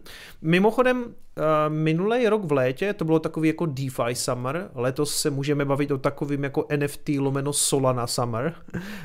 Um, já ani nevím teďka, jestli uh, třeba média, nebo ty, jako, uh, je to, je to DeFi, je, je to téma aktuálně pro média, nebo to prostě fakt vytlačila ta, ta, ta bublina těch NFTček? Já si myslím, že ty NFTčka jako teď suverénně, suverénně jako válcují, no, ty, ty, ty DeFi projekty, ale tak je to taky tím, že byť, byť teda není týden, kde by nedošlo k nějakému k nějakému menšímu skandálu v souvislosti s DeFi, tak uh, už to nejsou ty jako velké věci, že, který by, který by to tak, tak táhly, jako že se, hmm. jako že se nějaký uh, projekt skoro zastaví kvůli tomu, že uh, jako klesne kolaterál, že, tak jako do, do té míry, že, že jako se to stalo že v roce 2019. Asi takhle, no. Hmm. Um, kdybys tady tě trošku zneužiju, nebo mě by zajímalo, jak bys tohle to vysvětloval právě. Řekněme třeba čtenářům um, Forbesu, kteří zřejmě třeba nebudou v IT tak kovaní a měl bys vysvětlit právě, jak by ten technologický rozdíl mezi Bitcoinem a Etherem, tak bys asi se bavil o nějakým jako Turing Complete přístupu, který má Ethereum. Jak bys vysvětlil těm čtenářům Forbesu, co je to Turing Complete? A dobrá, dobrá otázka. Eh, tam jde o to, že v Turing Complete jazyce jsme schopni vytvořit eh, jazyk stejně komplexní, že, pardon, vrazil do mikrofonu, eh, jako je ten, jako je ten který, kterým, který, kterým ho popisujeme, což teda nevím, jestli jsem tomu teď úplně pomohl. Nicméně právě jako to je, to je jako ta, ta schopnost díky, který jako jde na Ethereum, že stavět v podstatě vymýšlet, čo programovat čo systémy čo jako dalších, dalších jako tokenů, čo jako, ať už jsou to ať už jsou to že, v současnosti že, populární tokeny že, pro, pro NFT nebo že, klasická RC20. Mm. Jo. A u toho Bitcoinu, že ten, tohle to záměrně nemá, že ten skriptovací jazyk je tam taky jako poměrně jako jednoduchý a protože tam ta hlavní priorita že jako byla bezpečnost. Že ta sítě je jako nesmírně robustní, nicméně díky tomu je jako obrovský problém do něj jako dostat uh, jako nějaký chytrý kontrakty, že? a nejsnažnější způsob, jak to udělat, tak je, tak je jako skrz, skrz jako nějaký sidechain, nicméně, že ten Bitcoin sám o sobě je takový hodně, hodně jako rigidní. A... Mm-hmm. Uh, já jsem právě přemýšlel taky, um, teď jsem to chtěl vysvětlovat v nějakém videu a my jsme to kdysi samozřejmě na výšce jako brali, já jsem nikdy nebyl žádný moc jako schopný programátor, ale díval jsem se vlastně, jak to jako správně popsat a vlastně mi přišlo asi uh, nejjednodušší, nebo že u toho Turing Complete eh, přístupu vlastně jednak můžeš používat cykly a navíc ten program vlastně může volat eh, jako rekurzivně sám sebe, a, takže se ti ale může stát, on, ono vlastně, tak to popsal myslím i Turing, že vlastně nejde matematicky dokázat to, že ten program skončí respektive může se ti stát, že nikdy neskončí, že se ti vlastně jako zacyklí nebo se ti ocitne v nějakých jako jiných uh, srandách, což může být právě jako problém, když se něco píše na Ethereum, že vlastně mm, to může skončit nějakou chybou. I když tam je kvůli tomu ten gas, že jo, tam by se prostě propálil ten, ten gas a vlastně by to tím pádem skončilo. Ale, ale je, vlastně tohle se na Bitcoinu nemůže stát, protože ten vlastně neumožňuje. Mm, no, uh, to... jasně, jasně, jenom k tomu gasu, uh, jasně, nicméně jako, jako ty případy, že, kdy někdo vysál nějaký prostředky že, v nějakém chytrém kontraktu, uh, právě, právě jako skrz nějaký jako zacyklení, že ty už těch, těch tady jako bylo poměrně jako dost, takže jo, je to, je to prostě bezpečnostní riziko. Mm-hmm. Um, ty zmínil tu AP, AP 1559, um, ta se nasazovala, řekl bych, že trošku takový jako marketingový důvod byl, nebo to, co se komunikovalo, že se budou pálit ty étery, takže ta komunita z toho měla v celku jako radost, že v některých blocích se vlastně Ethereum stane deflační, takže změna té, řekněme, monetární politiky a zároveň ale trošku se mluvilo o tom, ne, že by se nutně museli snížit poplatky na té síti, i když i v to si myslím, že spousta lidí jako doufala, ale řekněme nějaká stabilizace. Jasně, ale došlo, no. do, došlo k tomu skutečně, protože mám pocit, že některé transakce... Zatím, zatím, zatím ne, ale hodně, hodně na tom má vinu, že právě ten v současnosti dost jako přepálený, aspoň teda podle mého názoru, že uh, NFT trh, jinak kdyby ta síť byla v trošku jako normálnějším stavu, tak si myslím, že by to jako vypadalo, vypadalo hodně, hodně jinak. Takže myslíš, že kdyby tam všichni ti blázni tradovali ty NFT, že bychom skutečně viděli nějaký uklidnění na těch poplatcích? Myslím si, že jo, no, hmm. samozřejmě ne, ne okamžitě potom, potom zavedení, ale jako touhle dobou už, už by to síť mohlo vypadat nějak normálně. No jinak, jinak ten důvod byl, bude jako mnohem větší jako předvídatelnost že, těch, těch, uh, těch mm. poplatků, že? A, a ty výpočty jako budou dávat, nebo ty, ty, jako, ty, ty odhady budou jako dávat, dávat větší smysl, což se zatím, zatím úplně ne, ne, nepotvrdilo. To, to ultimátní řešení toho problému um, s těma poplatkama má být, pokud vím, Ethereum 2.0, ale um, do té doby se mluví vlastně na Ethereum taky o nějak... My jsme se tady bavili o Lightningu, který funguje nad Bitcoinem, ale vlastně Ethereum má svoje řešení, jako ty, ty druhé vrstvy, ale má jich několik. Sleduješ to nějak? Jako, um, já vlastně už Ethereum teďka tolik moc nesleduju, ale fungují ty druhé vrstvy nad, nad Ethereum a jsou používaný, nebo která je třeba nejpoužívanější? Máš o tom nějaký přehled? No, se přiznám, že v současné době moc, moc nesleduju, takže mm, budeš mít možná jako podobný, podobný přehled asi, asi jako já. Hmm.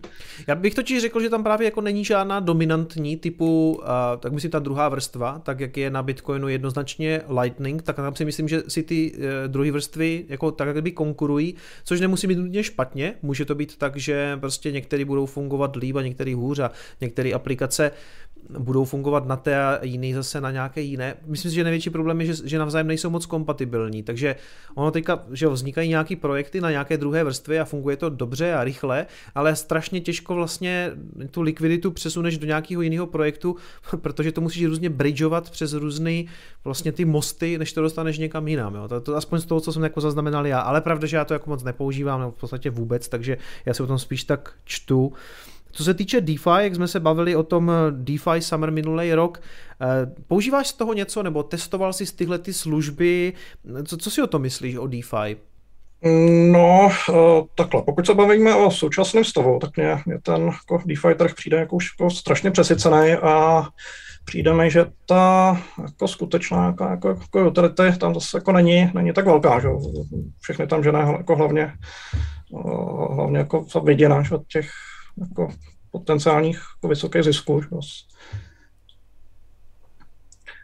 Takže no, myslím si takhle, obecně si myslím, že jako DeFi je, DeFi je vlastně zajímavá, zajímavá věc a jako má nějaký, nějaký jako velký potenciál do budoucna, ale uh, jako počkal bych si, až, až jako vyzraje. Hmm, hmm. No já jsem o tom se teďka přemýšlel tak, že kdyby um, Ethereum jednou, řekněme, byly světové peníze, a tak vlastně spousta těch DeFi služeb kdyby přestane dávat smysl kvůli tomu, že dneska si tam jdeš vlastně u těch půjček si jdeš půjčit právě vlastně stablecoiny, čili vlastně dolary, jo, takže ty vlastně jako jdeš, zastavíš to Ethereum, ono ti to nasype ty dolary a ty jdeš utratit ty dolary. A teď si představme nějaký jako, chtěl jsem říct hyperbitcoinizovaný, ale tam by to úplně nefungovalo, takže hyperetherovaný svět, kde vlastně Ethereum je ta hlavní měna, tak jako spousta těch projektů vlastně v tom okamžiku postrádá smysl. Eh, přemýšlel o tom správně, nebo se někde, to jsem se někde sekl? Hmm. Hmm. Znám se, nad tím jsem jako úplně nepřemýšlel, ale ano, jako v zásadě, v zásadě by k tomuhle že ty peníze přestanou, vlastně, vlastně by to nebyla už jak kdyby komodita, kterou potřebuješ zastavovat, jsou to ty samotné peníze, jo? takže vlastně a ty velký úroky a všechny ty věci, i když ty, to, co to, to, to, to zmluvil, že tam ti spekulanti jdou pro, no, tam, tam jdou hlavně farmaři ty tokeny, že jo, který... No, no jasně, no, většina, projekt. většina z nich samozřejmě, jo, a, ale to, to, je právě to, na co jsem narážel, že, uh, že těch projektů už je tam teď tolik, ten trh je jako tak jako přesycený, že ta, to riziko vůči, vůči jako tomu potenciálnímu zisku je mm, jako momentálně jako neadekvátní, což ještě před rokem mm-hmm. vypadalo trošku jinak. No a další věc je, uh, co se stalo že před dvěma lety, že McDo uh, může ještě přijít nějaký bear market nebo ještě jenom ještě flash crash, jo, který, který ještě způsobí to, že jako zlikviduje že veškerý ten kolaterál v těch, v těch projektech a najednou jako si v podstatě jako nevezme na tom jako nikdo nic. No. Mm-hmm. NFTčka, uh, moje oblíbený téma v poslední době. Ty o nich píšeš i do Forbesu. Um, mě zajímá, vnímáš to teďka jako nějakou bublinu? Uh, takhle. Já myslím, že to má jako několik kroven. Jako, u mě jsou NFTčka takový guilty pleasure už vlastně od dob těch úplně prvních pokusů ještě právě na RC No, no, dokonce vím, dokonce ještě, ještě, ještě dál. Vlastně první, první NFT, se kterým jsem se setkal, tak bylo, byly tokenizované karty že na uh, mobilní hře jako Call of Genesis, což je taková takový, ne, není to nějak extra zábavná hra, že takový jako fantasy biliard by řekl, že? Uh, kde, kde, kde šlo kupovat tokenizované karty, že? a pak je, pak je uh, vyměňovat jako s jinýma hráčům a prodávat a dále. A ty, ty byly postavený uh, v podstatě právě, právě že, na jednom jako sidechainu Bitcoinovým tehdy.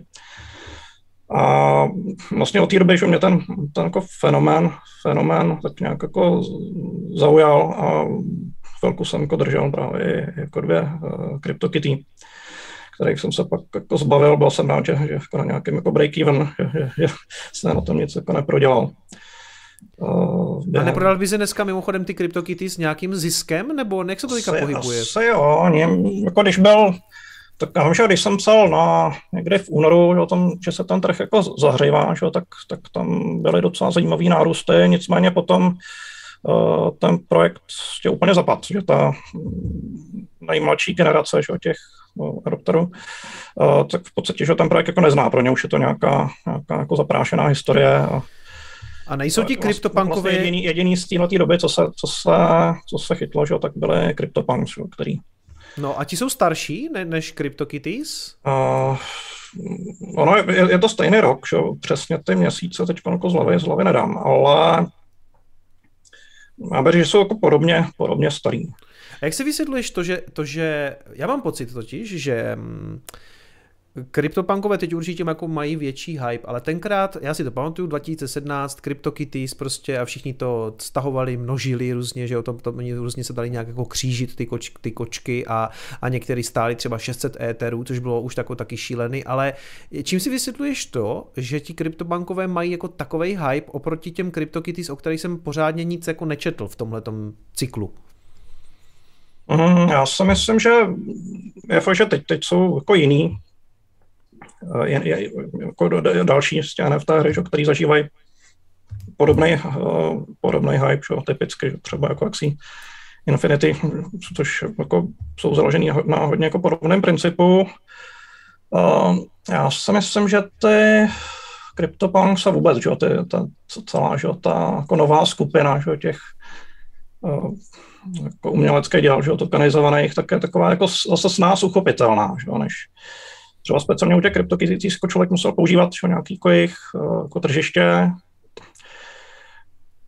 Uh, musel umět už jako nějak docela jako pokročila uh, pracovat jako s Metamaskem a tak, což tady si myslím, je to jednodušší, no, o něco. Mm-hmm. Myslíš třeba ty, ty Exy Infinity jsou jako obecně jako jednodušší, jo? Uh, no, no, teď, teď jsem spíš narážel na ty, na ty Kryptopanka. No, no, no, no, na to vůbec, čo, na to generativní, eh, generovaný čo, umění a na ty, no, vůbec, čo, na ty tokenizované obrázky. A vlastně všechno, co se dá dneska koupit, čo, třeba na OpenSea, tak, tak je. No, tomu jsem tam říkám degenerativní umění. Ne? Ale, ale... jo, tak oni se ostatně, čo, to je, oni se k tomu dokonce hlásejí, jako tam je. A tam jsou různý, že jo, opice, tučňáci, sbírka kamenů. Já jsem teďka na Chaincampu ukazoval, že existují i neviditelné kameny, jo, že tam je v podstatě jenom jako bí, bílej JPEG, tam nic jako není. Um, mě zajímá spíš, říkáš, že to tvoje uh, guilty pleasure, úplně tomu rozumím, mám to hodně podobně. Uh, teď vznikl, vznikl třeba ten projekt Loot, že, kde jsou už jenom ty slova. Jasně, kde ti, kde, to, no, no. Jak, by, jak bys to popsal, ten projekt Loot? No, v podstatě takhle, že je to, je to takový zajímavý, uh, zajímavý experiment.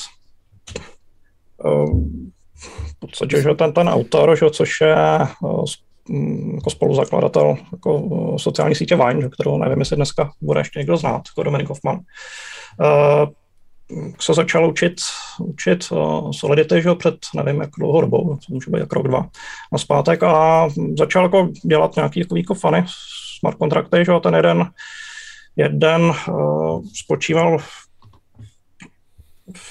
tom, že prostě umožňoval že těm uživatelům eh, vygenerovat prostě určitý počet těch herních předmětů, nebo v úzovkách jako herních předmětů, ovšem jako do hry, že, která, která ještě neexistuje a kterou teprve jako musí vyrobit komunita. A s těma těma jako tokenama, který představují v podstatě jenom textový popisek, jo, šlo jako o batohy že, s nějakým virtuálním vybavením. Mm-hmm. Uh, tak se začalo jako čele obchodovat na, právě na OpenSea a začalo vznikat jako spoustu projektů, který začali kopírovat, že to je asi jako nejjednodušší NTF zatím jako ever, ever co, co, co, bylo. Nicméně myslím si, že uh, mně se to líbí z pohledu, jak tomu právě jako ten Hoffman přistupuje a to, to je, to je jako zkouší posouvat ty hranice někam, kam to ještě uh, ostatní lidi nenapadlo, že ostatně jeho poslední projekt je to blockchainový Tamagotchi, uh, který v podstatě, že ne, je jednoduchý smart kontrakt, kdy vlastně ty posíláš jako gas že, jako na, na, na, ten kontrakt a podle toho si se zvolíš, jestli, jestli já nevím, že tu magoči pohladíš nebo nakrmíš, tak ono se mu podaří dobře a když, když se mu dlouho nevěnuješ, tak, tak, tak, tak umírá, tak, tak je, je to je to věc, jako na který jako nikdo nějak nevydělává, že, kromě teda té sítě, to je se jako pálej, jako další, další a další je tady. Ale je to jako zajímavý projekt, o kterém směr, že, kterým jako nikdo, nikoho zatím ještě jako nenapadlo uvažovat. No, tak mm-hmm. jako, takhle. No, je to takový přehled, jako řekněme, zajímavých, obskurních, řekl bych, jako hodně bizarních nápadů. Ale zajímá mě z tvýho pohledu, Um, jako bavíme se tady jenom o nějakým přechodným hypeu, nebo tam je třeba za tebe něco v té technologii, co skutečně jako setrvá? Uh, něco, dá se to na něco použít, protože často se mluví o, o tom, že to nemusí být jenom tyhle ty obrázky, ale můžou to být uh, lístky, lístky do... Takhle, že jo? NFTčka samozřejmě mají jo, obecně ten problém, je, že prostě jako, jako nějakou hash můžeš přiřadit k čemukoliv, ale že tím neuděláš jako unikátní tu věc, ale jenom, že tenhle ten, ten, ten token. Ten, ten, ten, no, ten, ten, ten prolink, no. Hmm. Uh, jako dneska, co, co je zajímavé, že s tím, že to na ten hype jako přilákal že jako k těm NFTčkům jako zájem průmyslu, že jako dneska se v tom točí obrovský peníze. Ostatně jako některý, ně, hned několik startupů že jako vybralo fakt jako z částky z, 100 milionů jako dolarů že, na, ať už jako jde jako Labs a, hmm. nebo uh, autory jako Sorare a, a tak. Uh, takže... Víš, zajímá mě, jak se na to díváš je to věc, ty. jako proniká, pronikáš jako do toho mainstreamu ještě jako jinak. Jo, že to, že je tady jako nějaký, nějaká jako bublina, že jako na, s, tě, s těma ent, ent, jako sběratelskými předmětama je jedna věc, ale uh, to, že tady vzniká jako nějaká jako nová industrie, že, která jako zůstane pravděpodobně, že, nebo zůstane že, i potom, i pokud přijde nějaký jako velký bear market a nějaký jako splasnutí té bubliny, tak je tak je věc další. No. A jestli, jestli se jako tokenizace věcí... Já si myslím, že třeba u, těch sběratelských karet je to docela jako zajímavý způsob, jak um, protože uh, spoustu že, jako, jako těch klasických trading uh, her, že, který jako existují v papírové podobě a měli jako svůj nějaký jako digitální obraz, tak eh, neumožňovali nějak jako rozumným způsobem převíc tu, tu zkušenost eh, z toho papíru že, do toho digitálního světa. Hmm. A spíš to bylo vždycky jenom takový jako demo na vyzkoušení si těch mechanik, tak najednou to, najednou to s pomocí toho jde. A myslím si, že to je, to je asi jako jeden třeba jako inteligentní use case, jak, hmm. to je uh, eh, NFTčka jako do budoucna používat. No já jsem zvědavý, jestli po nějakým jako výrazným bear marketu z toho jako skutečně něco zbyde. A řešíme to tady konec konců tak, často. Typicky, že když se podíváme třeba na ty kryptopanky, anebo nebo na ty CryptoKitties, tak jako taky přežili ten bear market, byť teda jako ty tokeny byly brutálně pod vodou už jeden čas. No, ale... Jasně, přežili, ale vracíme se jenom kdyby k tomu, že se nějak jako vrátila jim zhruba cena u těch CryptoKitties, možná některým ne, některým asi jo. A jako, já se spíš bavím, jestli fakt kolem toho vznikne, nebo může vzniknout nějaký jako celý industry, jo? protože teď se mluví o tom, že by mohlo vzniknout jako gaming typu jako Ačkových titulů, myslím her jako počítačových, a mohl by tam být jako nějaký NFT market těch, těch předmětů. To mě zajímá, víš, jestli to, jestli to skutečně jako by mohlo fungovat a spíš si myslím, že ne, ale jako třeba se mýlím. Já bych jako naopak řekl, že tady pokud jako něco, tak jako tohle je ta, tohle je ta cesta. No. Uh, no a pak moc jako nevěřím. nevěřím myslíš, myslíš gaming jako? Gaming, no. no pak mm-hmm. moc jako nevěřím, že o tomu tokenizovanému umění. To si myslím, že, se, že z toho se ukáže, že to byla jako fakt slepá, slepá větev. A, a, mm. jako bublina. Ně, něco jiného jsou ty sběratelské předměty že z těch začátku, což jsou třeba právě ty, ty, ty kryptopankové, že, plus některé ty jako, i, i tyhle ty generativní věci že, z té pozdější fáze, ale ale uh, a jasně, no, jako Víš, jako já to moc nevidím, a o tom by se určitě dalo víc jako celovečerní debata mimochodem o, to, o těch NFTčkách, ale moc to nevidím ani v tom gamingu, protože mám pocit hlavně i z toho, že, že herní vývojáři málo kdy se jim povede udělat vlastně jako funkční ekonomiku ve hře, aby to jako nějak dlouhodobě fungovalo. Víš, že často to nastaví jako špatně, nebo tam někde se objeví nějaká inflace někde. Jako jednu dobu si pamatuju, že vlastně ty peníze z World of Warcraft měly v některých zemích daleko větší cenu než místní měna a bylo, bylo to i stabilnější. Vlastně, ale vlastně na, nebyl na to potřeba blockchain, jo? Jako na, no, se... tady je jasně, že určitě, což jako riziko jakýkoliv centralizovaného systému. Nicméně tady je právě třeba zajímavý to, že ten ty ten token jako vlastníš, i když by ta hra třeba zkrachovala, že, a pak je tam jako příležitost pro někoho dalšího, že na tom vybudovat nebo zatím jako něco, ně, něco jiného. Ostatně i třeba kolem, kolem toho lutu že, a těch jako hmm. jako dalších projektů, které ho začaly kopírovat, tak se už jako začaly vytvářet komunity, že, případně ostatně kolem těch zdegenerovaných opic, že, taky, že, který, který jako schromažďují ty uživatele. A teď je otázka, jako jsou to jenom jako nějaký money graby, že, nebo, mm. uh, nebo jako z toho bude, bude něco víc. Ale ten, ten jako potenciál tam, tam je, no. Takže já si moc nedokážu představit, že uh, dobře, tak mm, nějaká hra, uh, mám nějaký ty NFTčka, teď ta hra říkal, skončí. Jo, jo, mi, jo, minimálně jako kde si myslím, že to může jako fakt krásně fungovat, tak jsou ty jako sběratelský uh, herní karty, že, typické mm-hmm. že, věci, že, jako Magic the Gathering, jo. který teda shodou okolností ještě tokenizovaný není jako jeden z mála.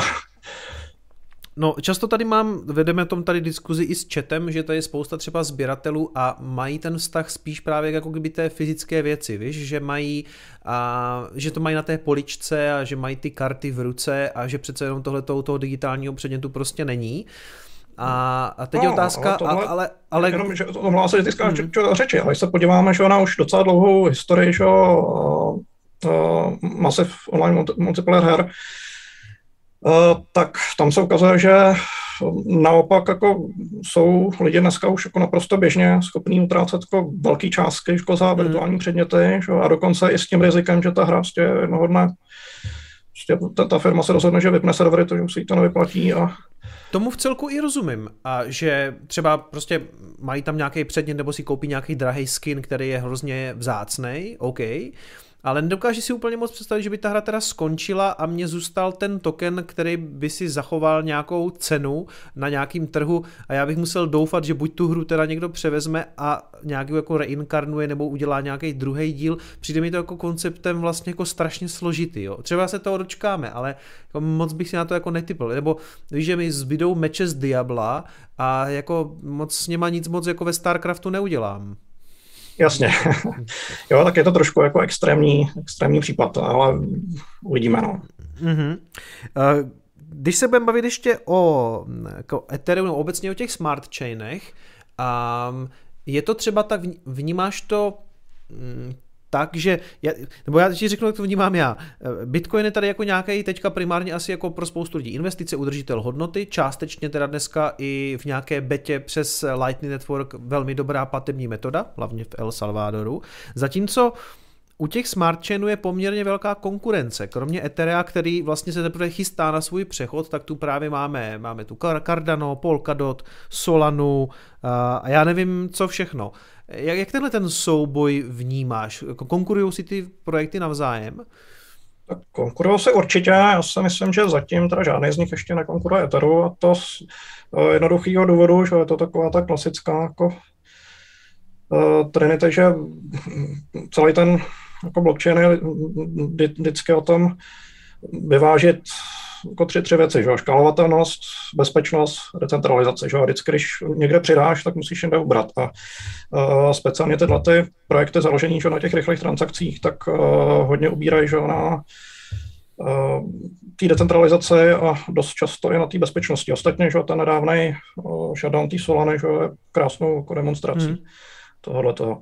Což v tom jako Etheru zatím nikdo nekonkuruje. Jiná věc je, že a to je právě i důvod, proč jako musí že, to Ethereum jako 2 jako naskočit a na, nahradit že, tu, tu, tu, tu jedničku. To je, pokud k tomu nedojde, že, tak tyhle ty projekty by ho časem teoreticky jako mohli, mohli, mohli převálcovat, ale myslím si, že to je jako, fakt jako dlouhý horizont, že, jako let, až by k tomu hmm. došlo.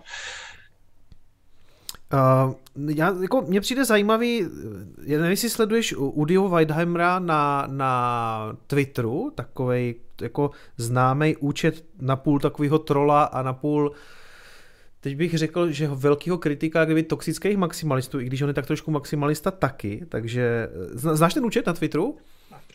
Ne, ne. Udy, tak Udy právě říká, že si vlastně dokáže představit tu budoucnost, kdy vedle Bitcoinu, což by mohl být uložitel hodnoty lomeno peníze, by klidně jako vlastně existovaly tyhle ty projekty, které vlastně můžou být klidně do jisté míry centralizovaný, ale neměli by to jako skrývat, ať, ať vlastně na nich jako fungují věci jako NFTčka, že to vlastně jako nějakou jako extrémní ani um, decentralizace nepotřebuje. Co si o tom jasně, myslíš? jako nepotřebuje, ale pak otázka, jako jestli vůbec potřebujeme že takovýhle blockchain, nebo jako proč, proč hmm. prostě tomu říkám blockchain, prostě to není firma, že, která má nějakou distribuovanou databázi, že, jako kde tohle provozuje klidně i že, na nějakém uh, ledgeru teoreticky, třeba že, na Hyperledgeru, že, ale že, už, už, to není, už to není prostě public, public blockchain, že, nebo mm-hmm. není důvod, proč by se tak mělo tvářit. Uh, obecně ten souboj altcoiny versus maximalismus jak to vnímáš? Ty jsi řekl, že se necítíš být maximalistou, nicméně myslím si, že jsi říkal, že jako většinu toho, co držíš, máš dneska v Bitcoinu. Jasně, no. Něco jsou pozůstatky některých těch jako ICOč, že, který ještě jako běžejí, nicméně, že ta cena že jako není, není jako zajímavá, jako na to se toho zbavit. A nějaký jako uh, dust z, z těch prodaných eterů, že, ale taky jako nic, nic co by, co by jako dávalo moc, moc smysl. Takže jo, jo nechal jsem se Bitcoin, že ho považuji jako za nejlepší dlouhodobý úložiště hodnoty. Hmm. A to je jako za cenu, že jako krátkodobě, nebo v nějakém horizontu třeba dvou, tří let, že, tak může, uh, jak jsem říkal, třeba, že ta cena, že to Etheru jako růst vůči tomu. Bitcoinu uh, prostě rychleji. A tak nějak ideologicky se teda jako ne, nevnímáš se jako bitcoinový maximalista? Um, mně to přijde strašně, strašně omezující. Uh, jasně, že jako kdybych si měl vybrat jednu kryptoměnu, že jako sadím, sadím jako hmm. na Bitcoin, ale mm, jako proč, proč se omezovat že jako na uh, jeden, zvlášť jako na, na věc, která, která vlastně jako má svoje limity, má je ovšem jako z dobrýho důvodu. Když si myslím, že to ostatní se dá přesunout právě někam, někam jinam, jako, mm-hmm. jako je to Ethereum. OK, takže takovej, řekněme, nechci říkat to škaredý slovo, takže řekněme altcoin minimalismus. Přesně, přesně tak. Mm-hmm. Přesně tak. Dobře. Byla doba, kdy jsem teda držel ještě jako velké množství uh, jako Litecoinu, který vlastně svého času byl zajímavý právě na ty, uh, na, ty platby na té první vrstvě. Uh, protože byly jako tehdy ještě jako ne, ne, nebyl uh, Lightning Network, že? oni byly, platby byly vlastně levný, rychlý, a navíc teda předtím, než přišel ten jeho hype v roce 2017, tak to byl de facto stablecoin, protože se jeho cena eh, držela eh, mezi dvě, dva a půl a třema dolarama. Vždycky jako vyskočila, spadla zpátky, vyskočila, spadla zpátky. Takhle to bylo asi jako skoro, skoro rok, což takže bylo jako zajímavé i na, na jako nějaký jako transfer mezi burzama a držení. Mm. No, to já si s Litecoinem mám taky takový speciální vztah, protože to byla po v tom roce 17 měna, kde já jsem chtěl jít all in původně a zajímavý, že jsem se dočetl uh, vlastně o Litecoinu v, článku, myslím, Martina Šípa, který svýho času působil v Paralelní Polis. No. A on měl článek na, na volné noze. Vlastně, jo, jo, na, si pamatuju, to byl asi nejlepší článek o kryptoměnách tehdejší. Jo, a ten já jsem objevil a to byl jako asi moje vstupenka do kryptoměn, protože tam toho vysvětlil v jednom článku strašně moc, včetně třeba, tam jsem poprvé viděl a do dneška to používám na přednáškách, vlastně ty bubliny, jak historicky byly a jak se zmenšují, jak už dneska nejsou vidět. To jsem vlastně tak trošku ukradl Martinovi tady z toho článku. Jo, jednou se mu za to budu... exponenciální no, růst. No, no, no, jednou se mu za to budu muset omluvit, ale spousta lidí to právě jako nevidí, že takhle to bylo. Ale Litecoin taky nějaký dotečka mám a taky, taky mám takový, jako mám pocit, že to takový ten malý brácha Bitcoinu, který možná jednou jako nebude potřeba. Uh, ty se ho zbavil teda? Nedržíš žádný Litecoin? Uh, asi si myslím, že to je taky víceméně dust, nebo takhle, že dust v hodnotách hmm. nějakých třeba desítek dolarů, ale uh, prakticky jo, že tehdy to byly nějaký stovky Litecoinů, že, který... Jo, jasně, vzhledem, tomu, vzhledem k tomu, že se kupoval mezi... Já v tom, v tom paradoxně teda až vlastně až ke konci že, toho bear marketu, že, mm. kdy ta cena klesla někam jako ke 30 dolarů. Že, já jsem tu nákupku měl teda Možná, že byl problém právě v tom, že jsem měl ještě jako výrazně níž a říkal jsem si, no, tak to může jít úplně do háje, že? tak, tak to jako celý nampnu a pak samozřejmě on to klesalo už jenom chvilku a pak to začalo se růst a tak jsem si řekl, že do toho znova nepůjdu. No já jsem si, když jsem si o něm četl tady v tom článku, a tenkrát na, na volné noze, a, tak v té době jsem se podíval a stal už 50 dolarů a někteří prorokové tenkrát říkali, jako třeba Karel Filner, že bude stát do konce roku 100 a měl pravdu.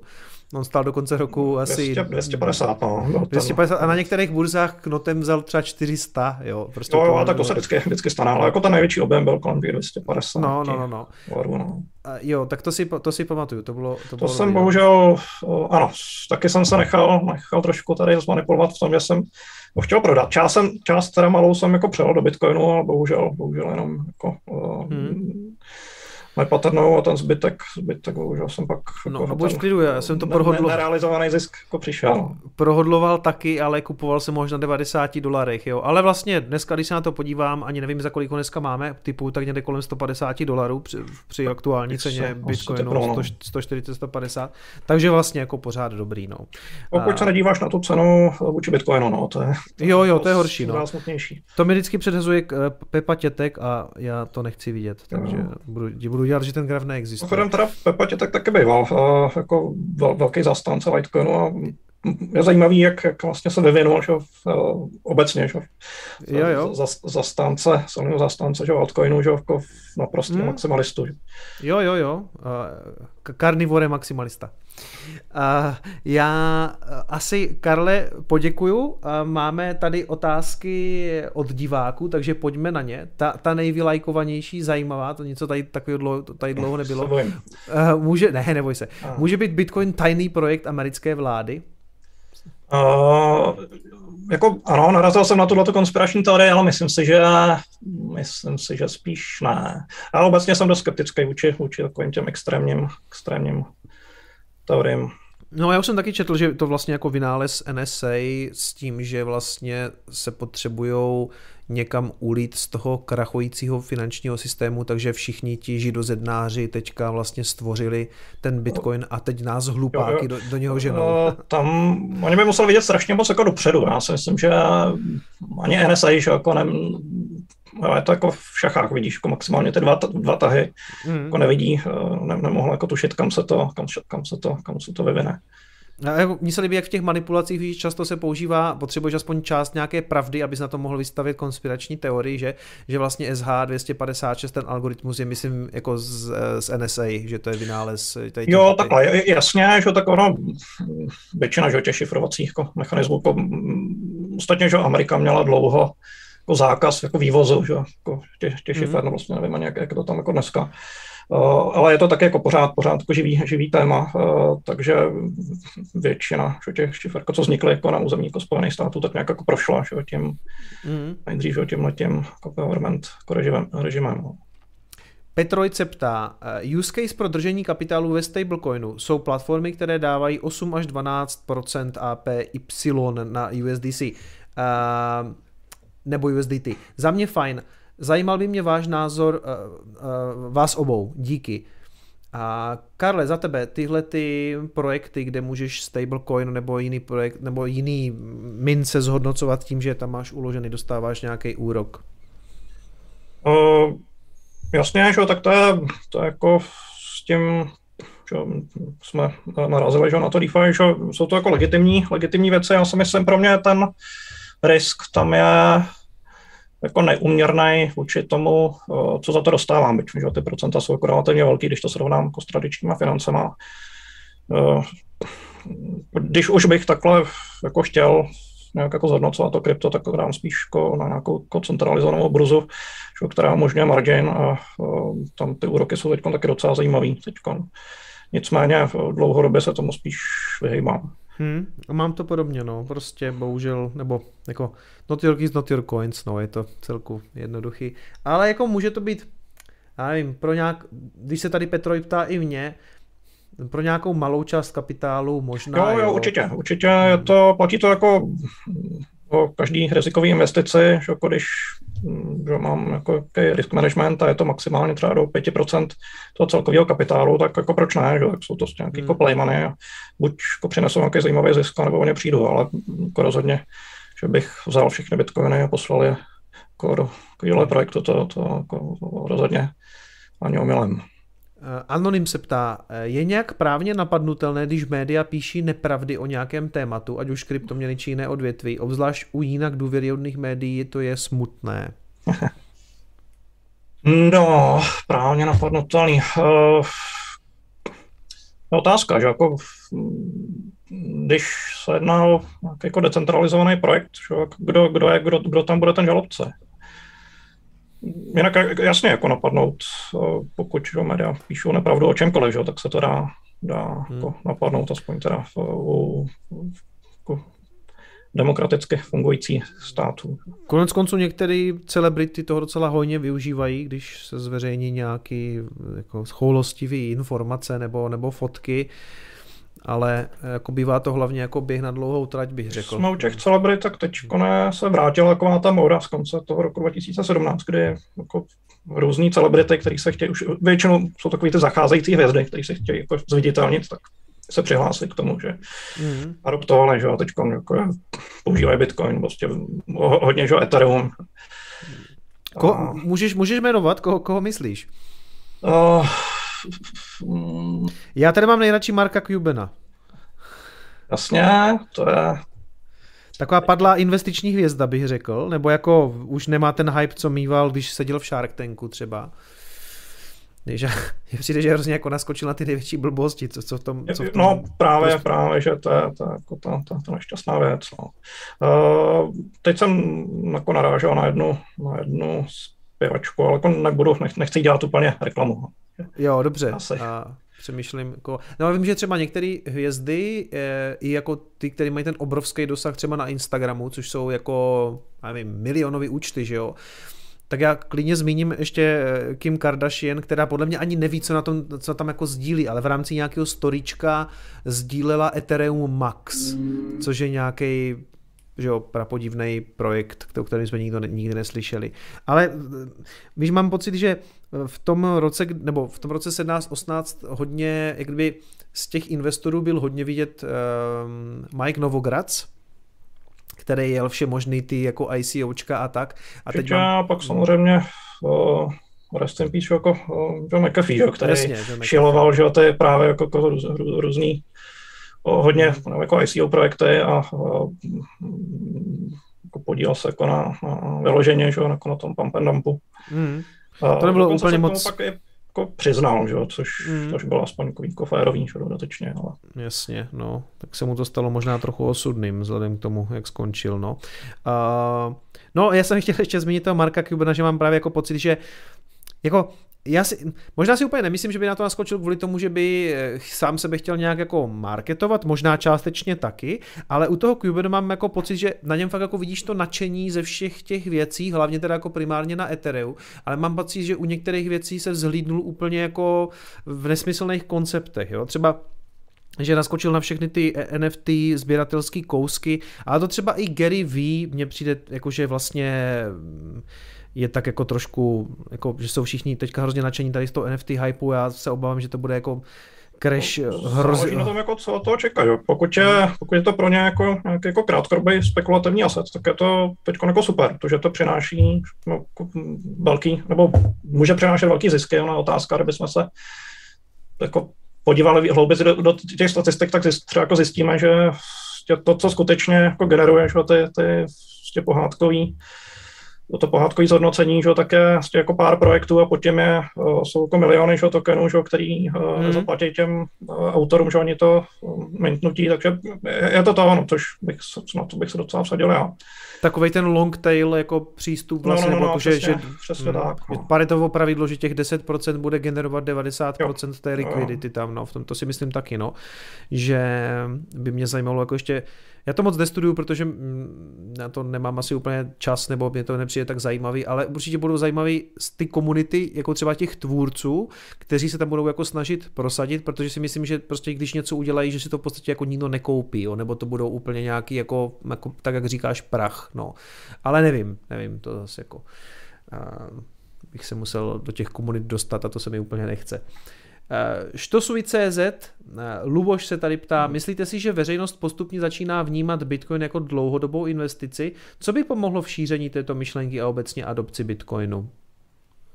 Hejda, eh, jsou dvě otázky v jedný. Co se týče té tý dlouhodobé investice, tam si myslím, že asi, asi, asi jo, byť teda jako ta skutečně široká veřejnost vnímá kryptoměny a jako Bitcoin, že jako ten symbol, že jako pořád, pořád jako hlavně jako, jako vysoce rizikovou záležitost, což si myslím, že zrovna aspoň toho Bitcoinu už úplně neplatí.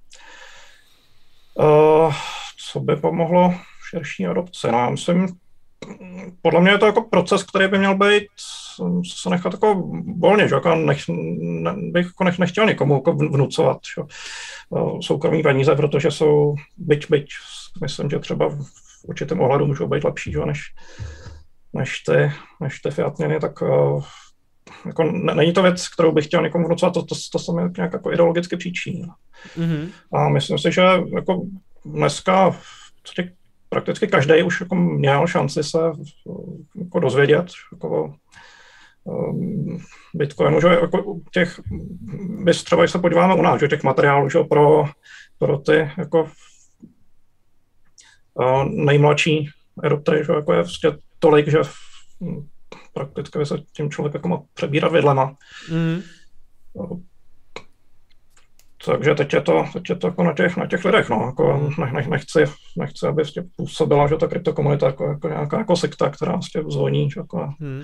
Tohle se promění... Vlastně přijměte vlastně Bitcoin, že, jako svého spasitele. Že, to, je. to se proměnilo extrémně, protože jak jsme zmiňovali ten článek Martina Šípa, tak to bylo v roce 17 jako vlastně jedna z mála věcí, které, které jako vlastně dávaly smysl. Pokud nechtěl číst o cenovém vývoji jako na novinkách, že se to zase propadlo, ale vlastně nějaký přehledný jeden článek najít v češtině byl tenkrát tady tenhle ten. A moci, jako, samozřejmě jako tu službu dělala tenkrát z velké části jako paralelní polis, kde se o tom jako mluvilo hodně, ale že jo, to máš prostě, vždycky to byl jeden dům v Holešovicích, kde prostě s omezenou kapacitou a tak dále ale, ale dneska si myslím, že ta situace je jako extrémně jiná, co se týče jako možností toho, co můžeš sledovat, číst, poslouchat, vlastně tě to spíš zahltí, no, takže, ale to je dobře. Jo, ostatně v tomhle myslím, že odvádíte i jako no, český youtubeři jako docela dobrou, dobrou práci. Děkujeme. speciálně teda to já, to já máte, co, co vím, byť, byť teda, uh, jsou to věci, které já třeba jako osobně jako primárně nesleduju, protože hmm. Tak ty se ní od nás nic moc nového nedozvíš. občas, občas máte zajímavý hostek, jo? to se musí, to se musí jako nechat, že... OK. Uh, Petroid eh, se ptá, z hlediska křivky adopce nových technologií dává supercyklus Dana Helda smysl, nebo zkrácení cyklu. Lidi očekávají čtyřletý cyklus. Bitcoin se ale většinou majoritou neřídí. Nevím, jestli znáš ten vlastně pohled Dana Helda, ten, ten jeho supercyklus, že on si myslí, že už nebudou velký korekce, i když teď jsme viděli přes léto 55%, takže... Hmm, na druhou stranu, že 55% je pořád nic, i když to srovnáš s tím 2017, kde byly, teď nevím, jestli tři nebo čtyři korekce, které byly podobně velký, 40-50%. Mm-hmm. A bralo se to pořád ještě jenom jako... Jako korekce. Jako korekce, no. Ne jako crash. Mm-hmm. No.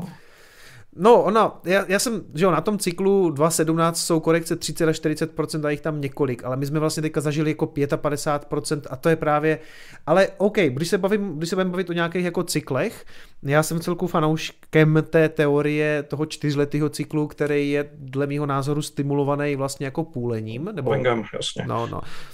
Uh, díva, sleduješ tam nějaký cykly, nebo, nebo nebudou cykly, nebo budou delší cykly, nebo budou kratší hmm. cykly?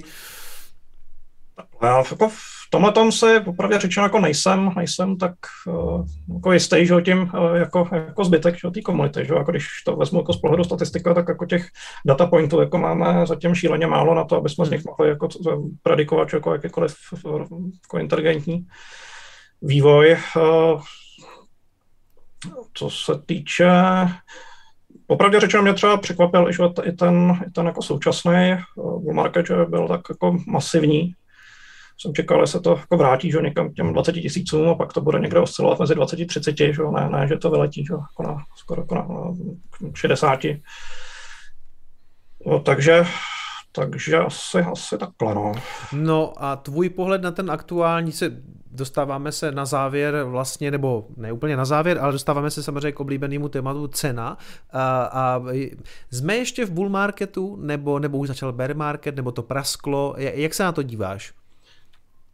No, tak určitě teď zažíváme jako nějaký, nějaký jako kulov, nicméně eh, zrada bear marketu obecně je v tom, že si většinou uvědomíme, že jsme, že jsme v nich už, jako když už je jako de facto pozdě, že? což mm-hmm. bylo krásně vidět na tom roce 2018, kdy jako spousta lidí s radostí nastupovalo že? s tím, um, co říkalo, teď je to jako úžasná příležitost, že? když se to, když se to jako vracelo že? Na, na, těch, nevím, kolik to bylo, zhruba jako tři čtvrtě tý, tý, tý, a ta hodnota a pak se ukázalo, že vlastně jako, už se jako žádný jako návrat ne, nekoná.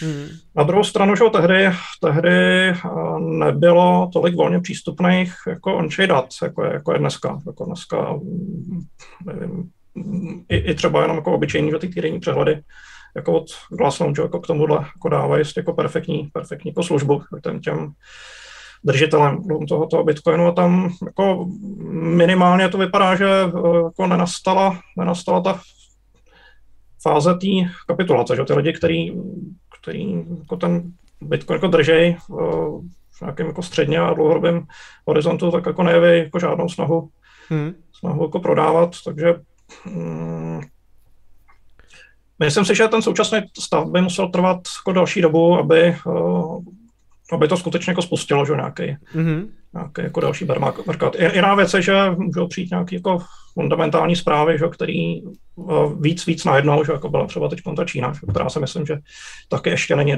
v té ceně úplně započítaná. Mm-hmm.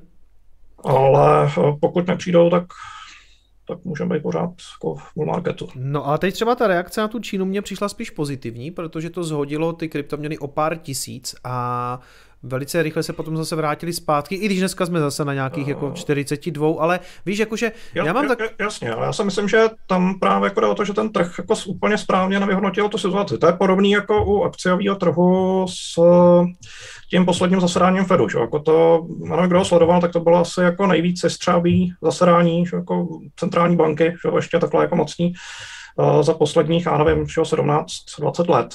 A přesto to jako ten trh vyhodnotil, že vlastně jako pozitivní zpráva, protože zatím se vlastně bude tisknout, mm. protože jako tam bylo že několik že, těch červených vlajek, tak to jako všichni zatím jako odignorovali a myslím si, že to ještě nějaký čas jako potrvá, než, než to ten trh třeba, a pak najednou se budou všichni divit, že, že to mm. jako jde, jde dolů a že nikdo nechápe proč.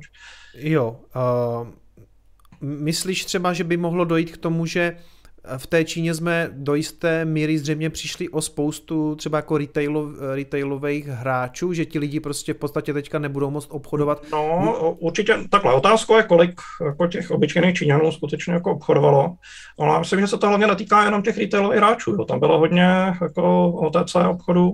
Mm-hmm. Ostatně, že ten crackdown, který probíhal paralelně že, s tím zátahem na minery, že, a vlastně běží do tečka, tak se hodně týkal že, těch jako OTC disků. Mm-hmm.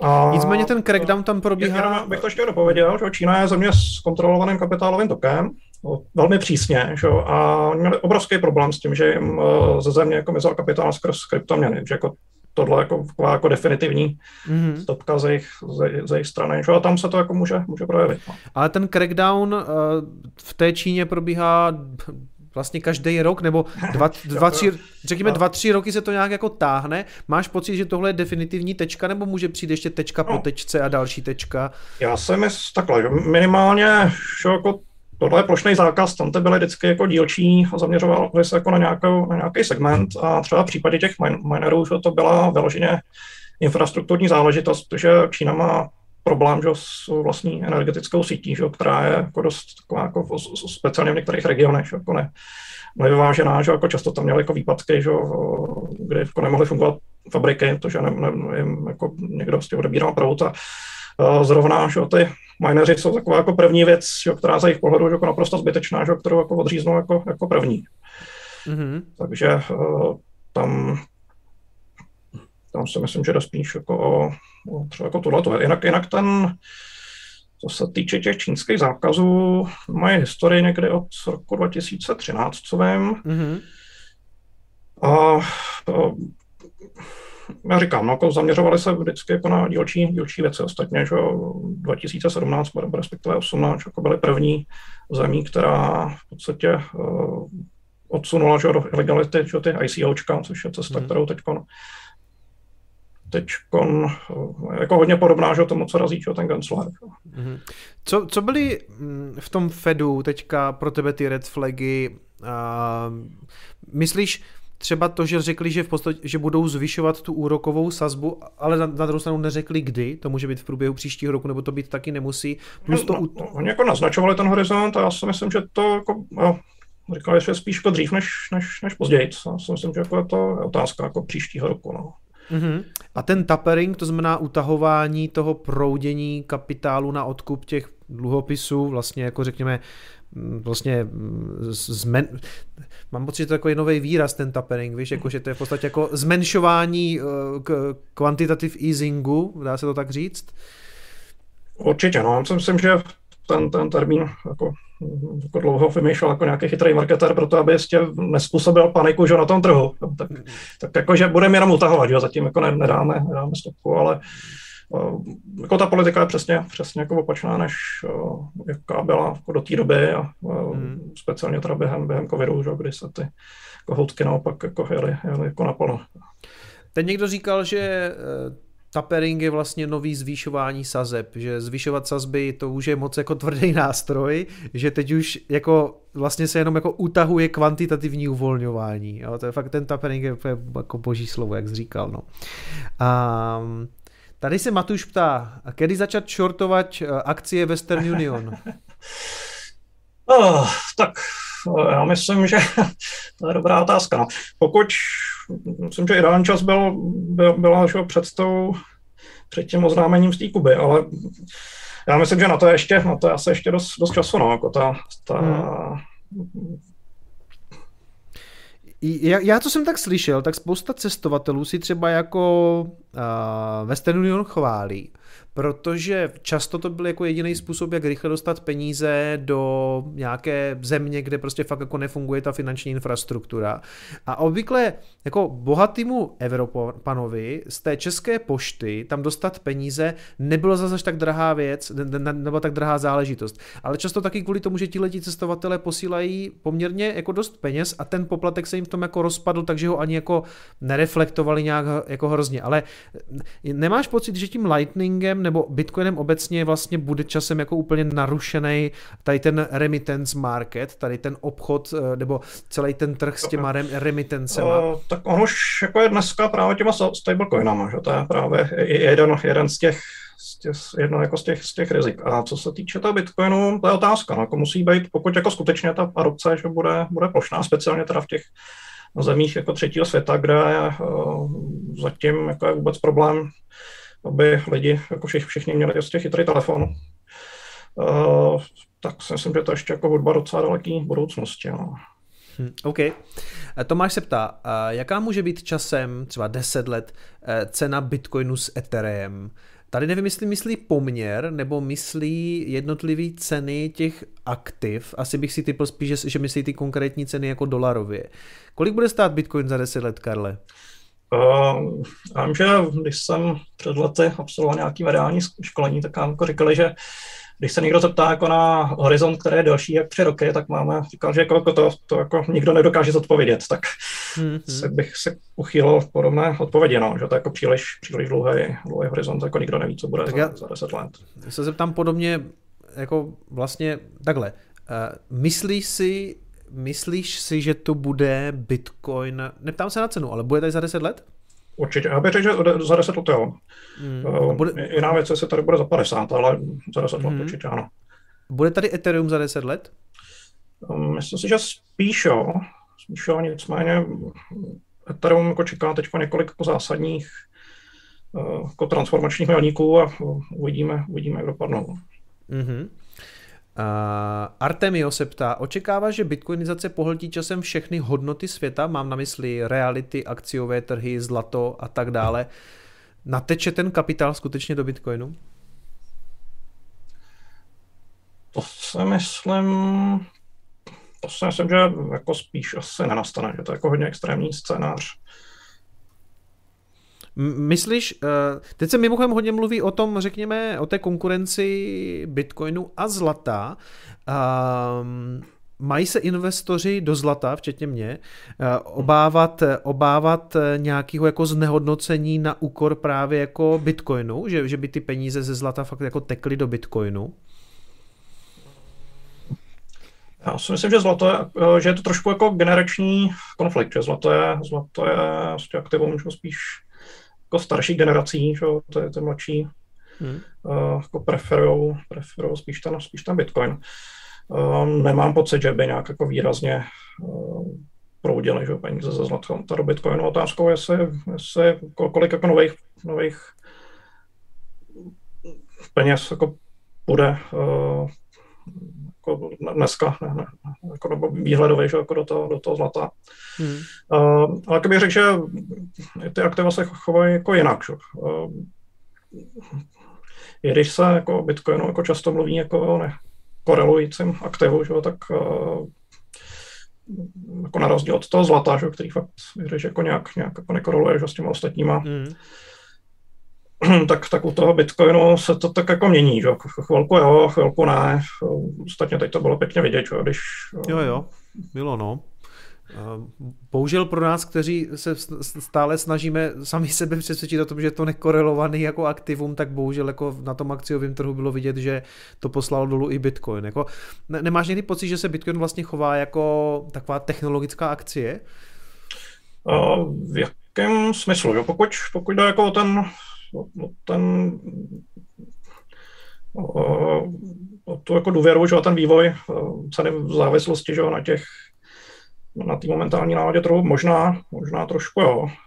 Samozřejmě, že na rozdíl od té akcie, že jako ne, nepřináší že ty, ty hmm. záruky, že jako není tam žádná dividenda, že jako nedá se spočítat, že nějaký jako poměr že ceny vůči, vůči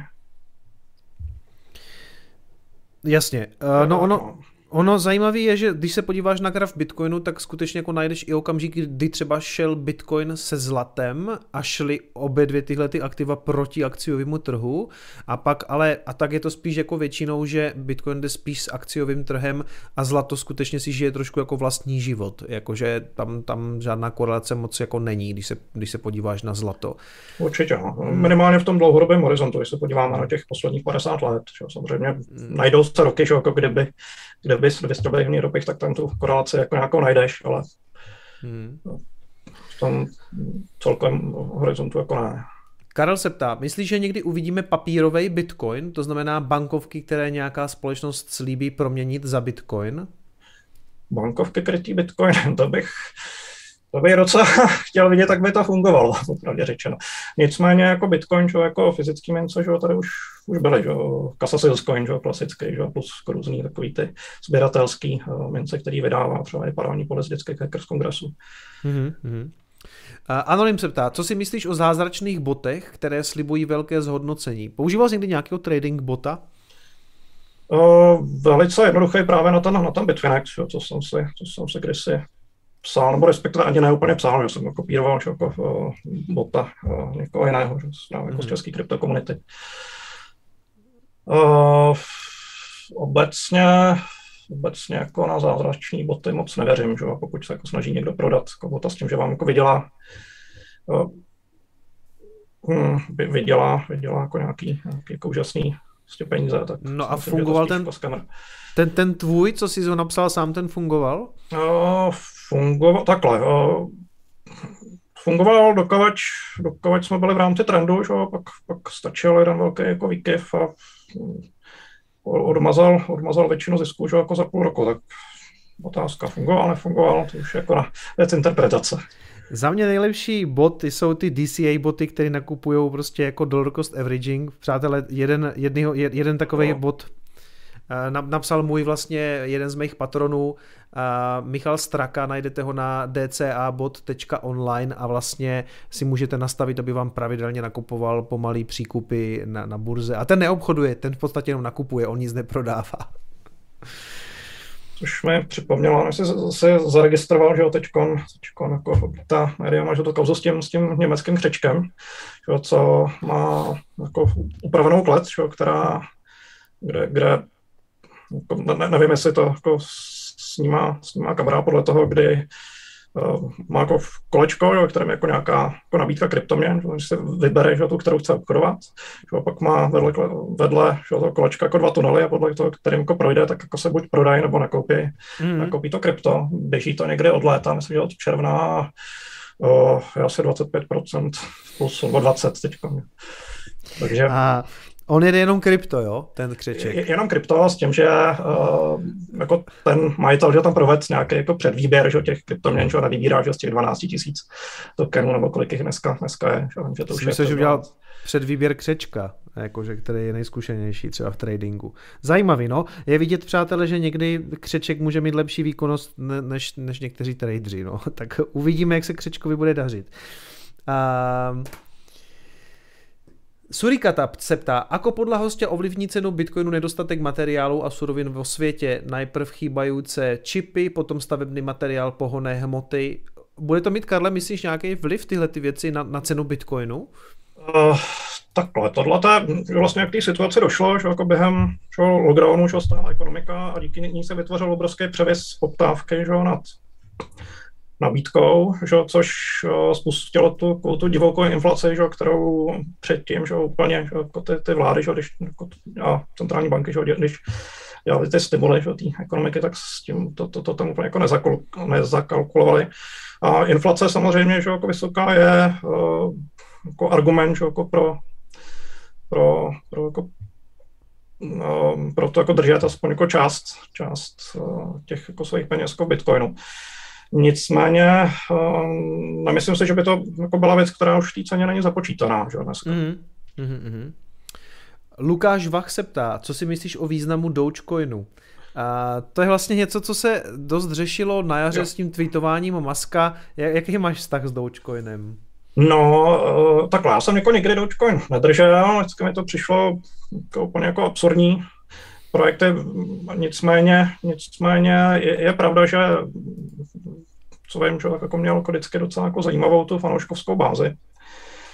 A byla to jako zajímavá platforma, že jako na třeba jako mikroplatby, což se nejsem jistý, jestli, jestli jako je i dneska. Uh, bude další vývoj Dogecoinu, že těžko, těžko říct. Já si myslím, že má jako hodně, uh, hodně jako bezpečnostních mezer, že ta technologie se nějak hmm. jako nevyvíjí. A na rozdíl teda od ceny, která, která jako vystoupala do, do nebes. Taková otázka, jestli ta komunita se, se to teď jako nějak chytne a ten projekt jako posune. No, posune Pozor, teďka, teďka to obnovili, tu Dogecoin Foundation a dokonce v ní jako poradce zasedl Vitalik Buterin, takže, ne, jo, jo. takže možná nějaký vývoj bude tak se necháme překvapit. Necháme se překvapit, přesně. Jirka Hodu se ptá, myslíte, že může nastat situace, že v Salvadoru přejdou plně na Bitcoin, to znamená, že opustí dolar jako státní měnu? Mně to nereálně nepřijde, píše Jirka. Hmm, to si myslím, že asi úplně úplně, ne, nebo takhle, jako nedovedu se představit, že by, že by neměli jako žádnou fiat měnu, že by být jako lokální. Hmm a měli, měli jenom Bitcoin, protože ten banking že, na, na Bitcoinu jako není je jako hodně, hodně že, těch navázaných jako služeb že, toho tradičního finančního systému, že, který si úplně jako nedovedu představit, jak by na tom Bitcoinu fungovaly, že, pojišťovnictví hmm. že, a jako další, další jako segmenty. Myslím si, že to je takový ten klasický horizont, o kterým zmluvil, že za, že za těch deset let se takové věci můžeme dočkat, ale je to příliš daleko, aby jsme tam, tam viděli. Jo, s, s tím, že ten Bitcoin, ano, že bude jenom jako nějaká podkladová vrstva, v podstatě právě jenom jako nějaký kolaterál, že budou uh, vrstvy nad tím, který se budou už hodně podobat že, těm současným finančním službám že, a i, i, i se jako, jo, taková, tak to, to, to bych se představit doved, ale Tam to podle mě hodně závisí na tom, jestli on třeba za těch 10 let eh, se stabilizuje ve smyslu, že už nebude tak strašně volatilní, což pořád je. Za těch 10 let by už nemusel být tolik, když pořád klidně dost možná může být, ale eh, pak si myslím, že by klidně mohl, jako, že být vlastně jako státní měnou, takže to někdo už jako opustí, že, že za těch 10 let nemusí to být třeba nutně Salvador, ale nějaká země prostě řekne, OK, tak pojďme to dropnout úplně, budeme prostě účtovat v Bitcoinu a vlastně se, se zbavíš i té volatility ve výsledku. Protože... Tak ono, ono ta účtovací jednotka, že se nem, nemusí krejt, že s tou měnou, že, že ostatně hmm. to se už jako v Latinské Americe uh, stalo, že hmm. Uh, že měli jako jinou účtovací jednotku a jinou, uh, něco, uh, jinou, jinou měnu, protože ta měna byla tak volatelní, že... Hmm. Dobrá. Karle, prošli jsme, myslím, ty nejzajímavější otázky. Já jsem se taky zeptal na všechno, co jsem chtěl. Moc ti děkuji za dnešní účast na streamu Bitcoinového kanálu. Bude 10 hodin, takže nám to tak akorát vyšlo. Jsem moc rád, že dneska to dopadlo, že nebyl žádný technický problém. Moc ti děkuji za tvůj čas. No, dostali jsme se teda k těm technickým tématům, že jako je šnor, jo, tak, ale tak to třeba zase někde jindy. No, no pokud bys to chtěl ještě probrat, tak se k to, u toho ještě můžeme zastavit. Ještě máme chviličku. Teď je otázka, jestli, jestli se ti do toho chce ještě pouštět. Hmm.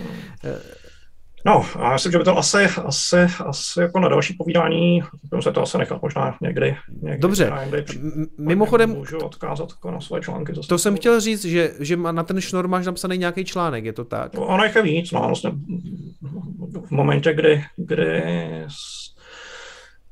se ten uh, byt objevil, tak jsem, tak jsem o tom jako začal, začal psát, takže dá se na lupe jako dohledat ta, mm-hmm. no, vlastně celá ta historie.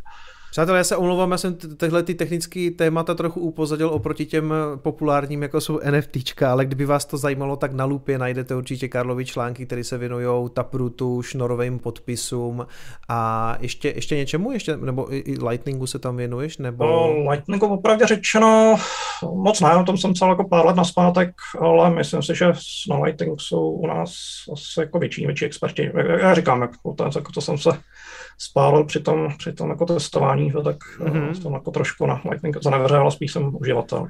Hele, určitě, určitě vyzkoušej, doporučuji uh, tu, tu peněženku Phoenix, my jsme ji fakt jako mohutně testovali na Chaincampu, fungovalo to skvěle, nebo skvěle bych ještě úplně neřekl, fungovalo to velice dobře, uh, řekl bych, že prostě třeba s nějakýma 5 až 10% transakcí prostě problémy byly, ale vyzkoušej, uh, myslím si, že už skutečně jako je na spadnutí nějaká masovější adopce Lightningu. Karle, moc ti děkuju a přeju pěkný večer. Děkuji za pozvání. Měj se krásně, ahoj. Tak přátelé, eh, hosty je za námi, já zapnu muziku. Pravda, že jsem tam na ten šnor měl nějaký dotaz na Karla, ale pak mě přišlo zajímavější, jsme se zakecali ještě na něčem jiným. Takže, doufám, že všechno funguje.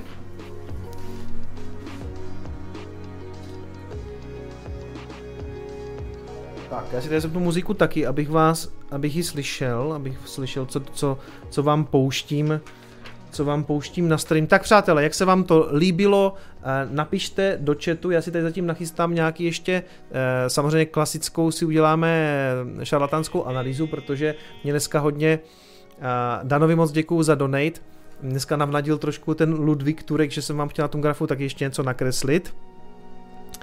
A každopádně, moc děkuji všem za donaty, ty přišly během toho streamu, takže moc díky. Martin Kohout poslal 50 korun, Vrt poslal 222 korun, píše dobrá práce, děkuju. Denda poslal 4 dolary, uh, Nevimus poslal stovku, Odvárku jsem zmiňoval, moc ti děkuju za 5 dolarů. Den, to jsem četl, Denda, Nevimus, uh, Martin Kout, jsem taky zmínil. Černá opice 20 korun, posílám pár satoshi za scénku z kurva tak v posledním Coinespressu mělo to koule. Jo, jo, já jsem přemýšlel, jestli v dnešní poměrně politicko-korektní době se taková věc ještě může pustit, ale říkal jsem si, hej, bylo to v jiném filmu, vlastně to jakože není moje tvorba a já mám kurva už tak hodně rád, protože to hodně jako vykresluje tu dobu z těch devadesátek, takže uh, to je jeden z mála film, filmů, kde jako když něco stříhám, tak si vzpomenu, že by se mi hodila nějaká hláška a obvykle se mi právě vybavuje dědictví, anebo potom ještě císařův pekař. To si, to si to mám taky docela dobře sjetej, to jsme jednu dobu sledovali s bráchou pořád do kolečka.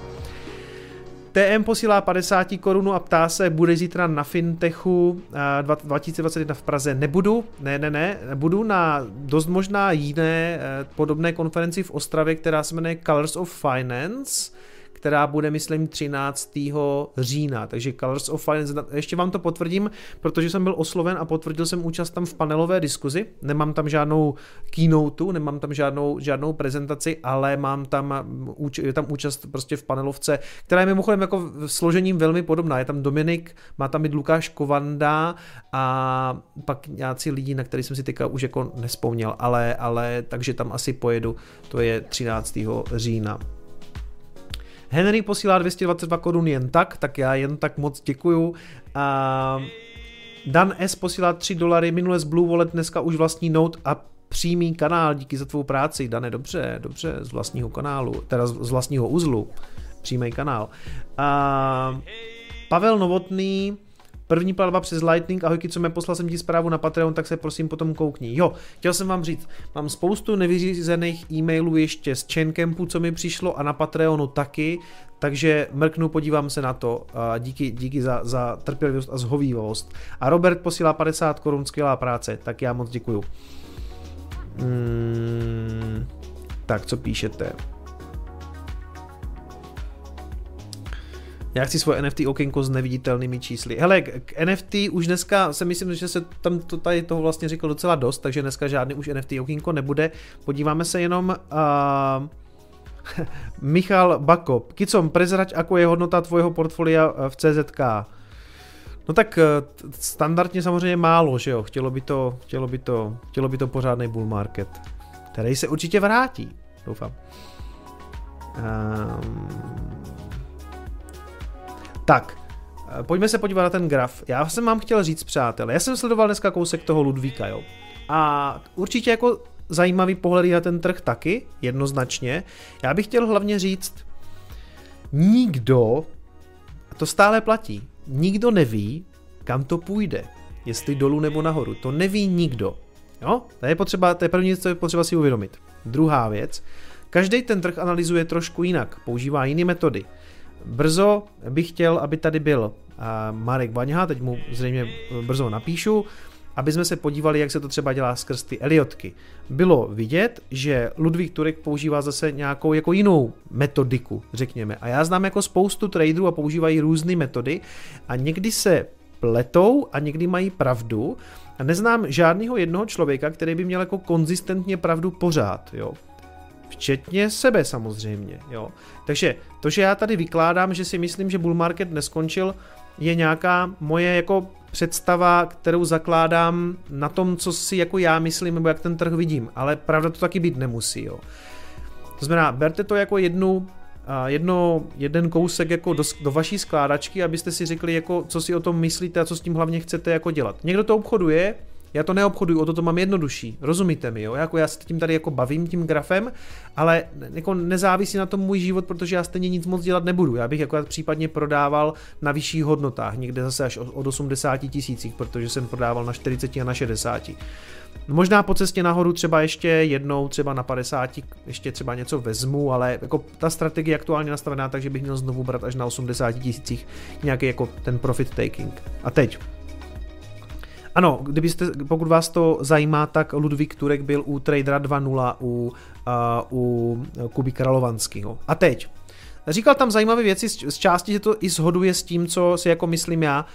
Hele, to, co tam teďka samozřejmě všichni vidí a vidím jako hodně teďka skepse a hodně strachu a hodně, řečech, hodně řečí o bear marketu, o tom, že to půjde dolů, Dělá mi to radost, protože to znamená, že by se to mohlo brzo obrátit, protože když spousta lidí už jako říká, už je tady bear market, tak, tak si myslím, že to není pravda, protože my jsme ten bear market tenkrát hodně dlouhou dobu jako neviděli v tom roce 17. Samozřejmě opakuju, že se tady nabízí prostě jedna věc a to je prostě jedna taková kopule, teď to tady udělá druhou, možná ještě něco jako třetí a crash Prostě klidně třeba pod 20 tisíc. A pořád říkám, a to říkám celku konzistentně, že já nemůžu jako vyřadit tuhle tu šanci, že už jsme dávno jako v bear marketu. Možná jo, možná jo.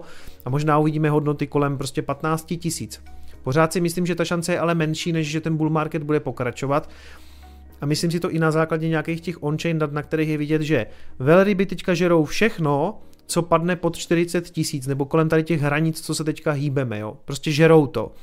Za druhé, my jsme se pod ty průměry, pod, tu, pod ten 200 denní a 21 weekly dostali jenom jako tady a vrátili jsme se v podstatě nad to. Teď nás i v celku docela dobře drží ta 21 weekly.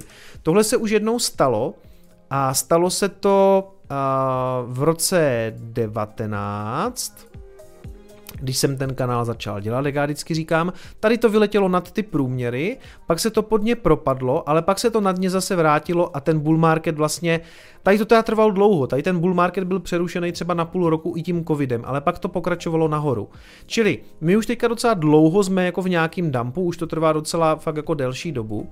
A ano, souhlasím s tím, že pokud to tady jako krešne někam sem, tak to není úplně scénář, který bych chtěl vidět. Jako není, jako nechci to znovu vidět padat na 30. Ale teďka, jako já, proč bych měl být teďka jako nějak super bearish, když my už jsme tady na těch 30 byli a tady se pár lidí bálo a tady se bálo, jestli to proletí tu třicítku a tady. A jako vyletělo to zpátky nahoru, jo. A teď jsme, teď jsme o, o 10 tisíc výš, jsme někde u 40 tisíc a vidím jako úplně strašně bearish předpovědi. A říkám si proč, jako já zůstávám prostě já zůstávám bullish v bull marketu. Podle mě jsme bull market možná jenom tady na chvilku opustili, aby jsme se do něho vrátili. A možná se mýlím, možná jsem jenom moonboy a nemám pravdu. Nejpravděpodobnější scénář, a já mám hrozně Fakt se mrkněte sem tam na Kevina Svensna, On zase ten trh analyzuje trošku jinak, než třeba Marek z Golden Pocketu, než, než Kuba Karlovanský. Každý k tomu má trošku jiný přístup. Já mám rád u Svensna, že on jde po poměrně jednoduchých věcech, takže já taková, takový jako gumídek jako já to prostě pochopí. Jako třeba, že když se podíváte na tu bublinu v roce eh, na konci roku 17, to musíme až sem, tak tam byly fakt jako obrovský objemy, tady jak ta bublina prostě vyletěla na ty největší úrovně, tak tam jste jako skutečně měli náběh na, ten, na to obrovský volumen, na, ten, na ty obrovský objemy, ty tam prostě vystřelili, tam už prostě byli všichni, jako tam už prostě ten nejobyčejnější retail prostě tenkrát eh, ve 30. letech se řík, vždycky říkalo jako čističí bot, čističí bot tady prostě jako kupovali a i když ty si dneska vydělávají docela slušný peníze mimochodem, ale ten objem, ten objem a ten vrchol toho bull marketu byl prostě podpořený tím obrovským objemem. To prostě do toho lezly úplně šílené peníze a lidi naprosto jako bezhlavě tam spali prachy. Teď, když se podíváte na ty objemy, já nemám to tady moc úplně šťastně, protože tady mám jako denní svíčky, jo. Tak dobře, tak víte co, tak já tam zkusím dát weekly aspoň. A jako na weekly Tady máte jeden z největších objemů, když to vyletělo tady poprvé někam na těch 42, tak vám vyletěl objem a tady na těch nejvyšších úrovních, kolem těch jako 60, tam žádný jako super objem není. A máte tam zase velký objem, když to spadlo. To znamená, že tady to v podstatě jako Sam, někdo to prodával, někdo to kupoval, ale bylo to v tom pádu. A teď tam taky žádný super objemy nemáte. Jo? Takže jako za mě tady v tom okamžiku tého, té největší šílenosti kolem těch 60 tisíc, tam měl být absolutně největší objem a ten tam není. Jo? Takže to je moje naprosto jednoduchá analýza toho, to, to, to, není žádná, ale vlastně já se držím toho, co říká ten Svensson. A teď, a, ano, já souhlasím s tím, že jako Nechtělo by se mi úplně tady do toho range zpátky, jo, mezi těch 30-40, ale na chvilku by to tam klidně mohlo stoupit a to jsem říkal moc krát. Teď to drží docela pěkně tu 21 weekly, ideálně by bylo ji udržet. Kdyby ona v podstatě jako pokračovala takhle nějak, ta, ta lajna, ta 21, to znamená, že ta cena by prostě konsolidovala dál někde tady v těchto úrovních a držela by se pořád té 21, až to tady prostě rupne a proletí to nahoru do toho range, kde už je to zajímavý, mezi těch 50-60. Uvidíme něco takového, nevím, ale bylo by to super. Teď se tam samozřejmě tvoří ještě, tak jak říká Ludvík, to je jako v celku jedno, jestli je to uh, jestli je to flag nebo je to wedge, prostě tohle to je tohle to je něco, ze, z čeho jako by bylo dobrý vidět nějaký breakout. To znamená, krátkodobě, klidně, ještě jako dip tady dolů, naražení, naražení toho range, třeba nějak takto, a, a, a tady všichni budou už kolabovat kolem nějakých jako 38 tisíc, tam to klidně může šáhnout jako nějakou svíčkou a vytáhnout to zpátky a dostat to mimo zase tady tuhle tu formaci, konsolidace a nahoru. A to by se potkávalo s tím, jak jsem tady protahoval tu 21 weekly, jo? Že, že by ten graf jako vlastně se držel té 21 weekly s tím, že krátkodobě klidně může jako dipnout pod ní, klidně i nějakou týdenní svící, protože to není zase takový problém, to se může stát. Takže tohle za mě je scénář, který uh, by byl jako ideální, jo? Nebo takhle by to mohlo být, doufám. Ano, říkal jsem tady někdy na začátku léta, že bychom třeba do konce září mohli vidět zpátky all time high, to se nevyplnilo, to přiznávám, jako podcenil jsem to, kolik toho fadu tam může napadat, jo, protože celý léto to byl fat, jeden fat za druhým, prostě Čína, Mindři, Exodus, všechno možný, ten trh byl poměrně vystrašený, ale jako to nejhorší jsme přežili tady v tom létě, kdy to prostě nespadlo pod těch 30. Představte si, že by tady v té fázi ještě přišlo, jako že, že Čína udělala crackdown, tak se to dost možná jako sesypalo. Ale to se nestalo.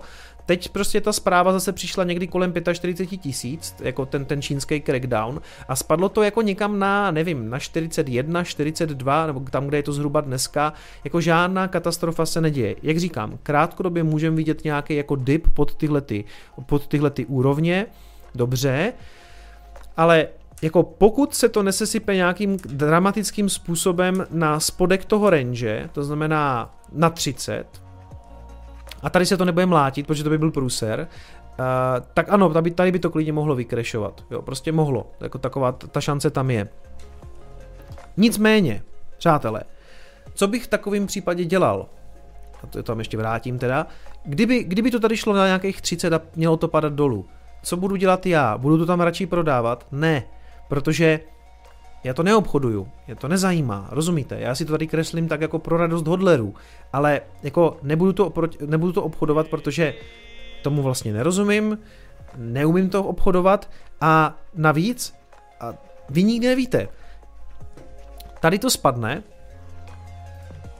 a logicky by to jako dávalo smysl, dobře, tak to tady doleze dolů, krešne to a všichni budou řvat, jde to na 20, jde to pod 20, to spousta lidí teďka volá, že to půjde na 20. Vůbec nevím jako moc z jakého důvodu. Jasně, je tam velká historická support jako minulýho all time high, ale Bitcoin takhle nešel v minulosti na all time high. On nikdy tam často prostě už se nevrátil na, retestovat all time high.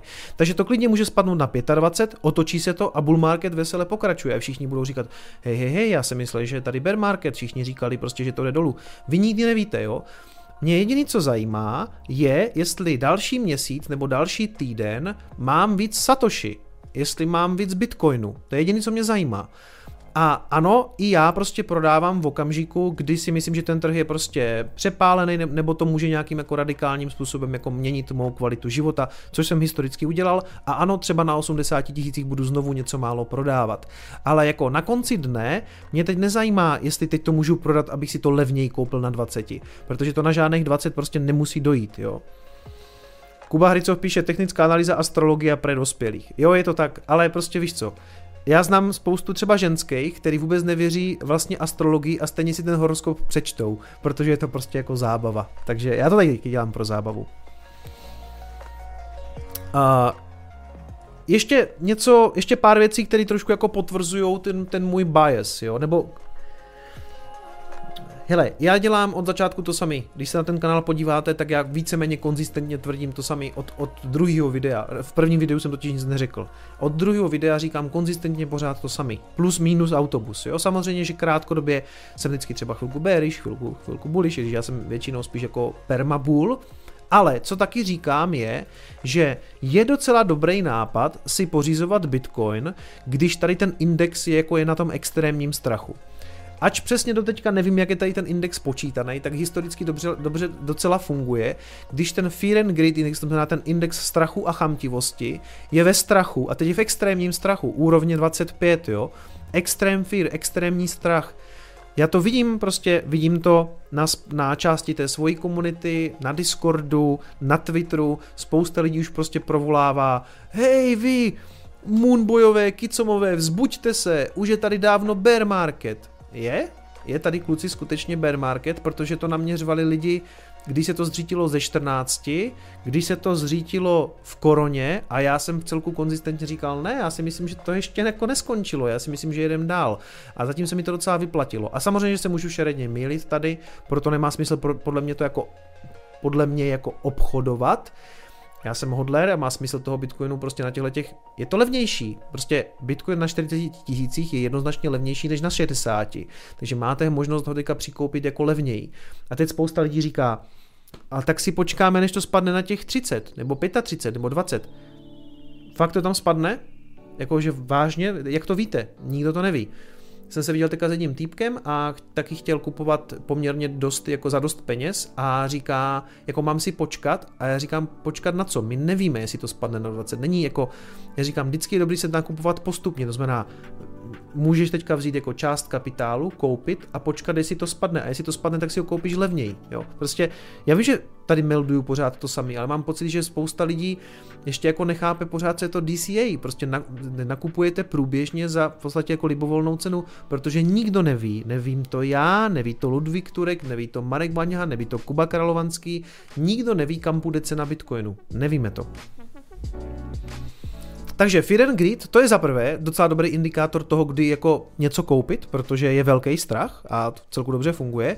Druhá věc, my jsme se, a to tady často taky vytahuju, v těch Google trendech jsme se prostě doteďka nevrátili na ty úrovně hledání slova Bitcoin na Google z toho roku 17. To prostě tenkrát hledalo víc lidí. Možná tady ta, ta suma by byla tady zajímavá, ten součet už by byl poměrně velký, protože je to rozložený v čase.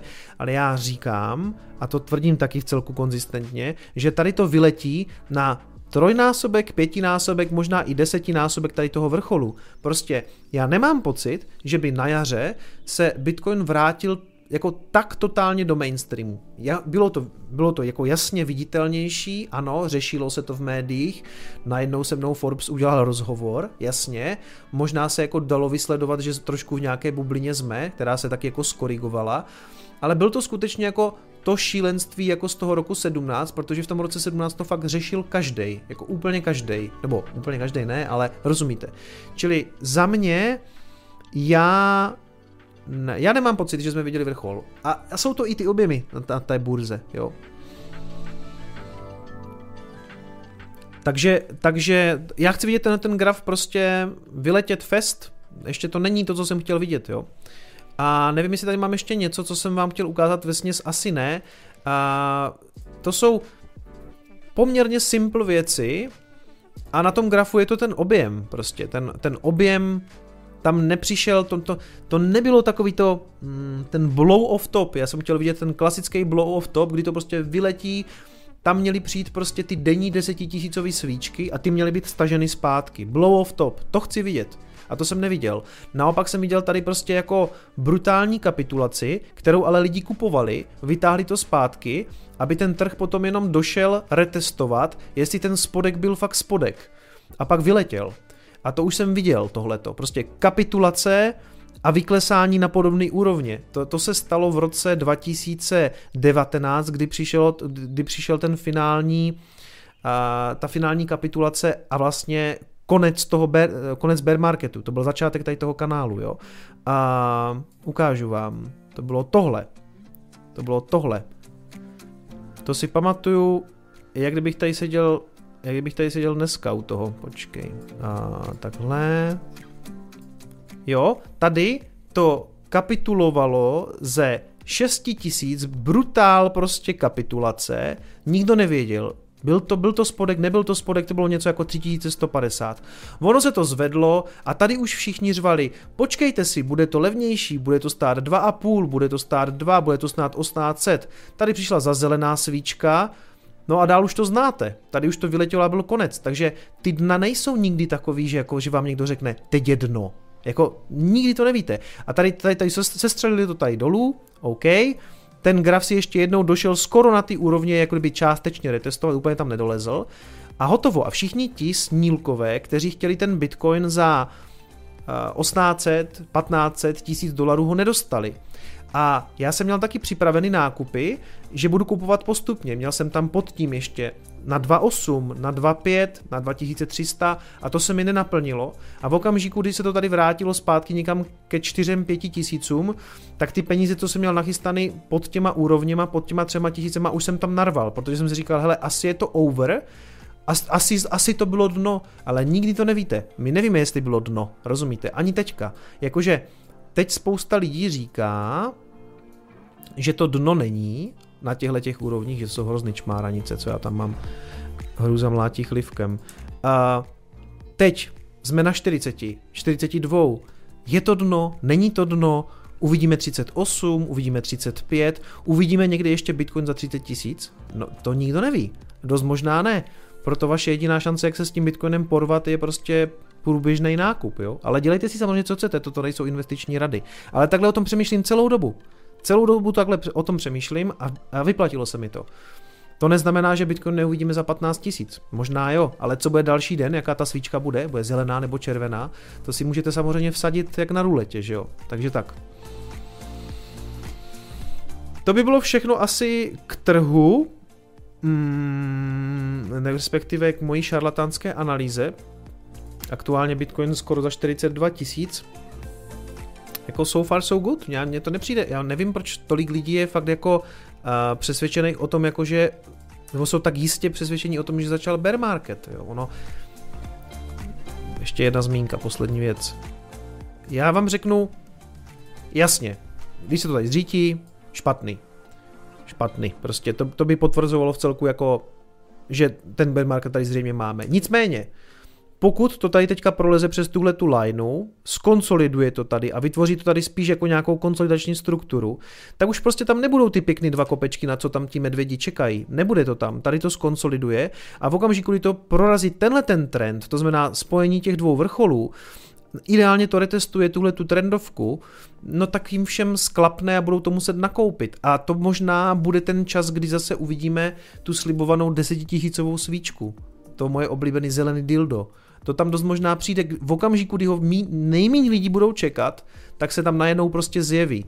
A poslední teda, už jsem se s tím tady zase jako rozjel, jo, ale mě to někdy prostě jako baví ty grafy, protože grafy jsou sranda.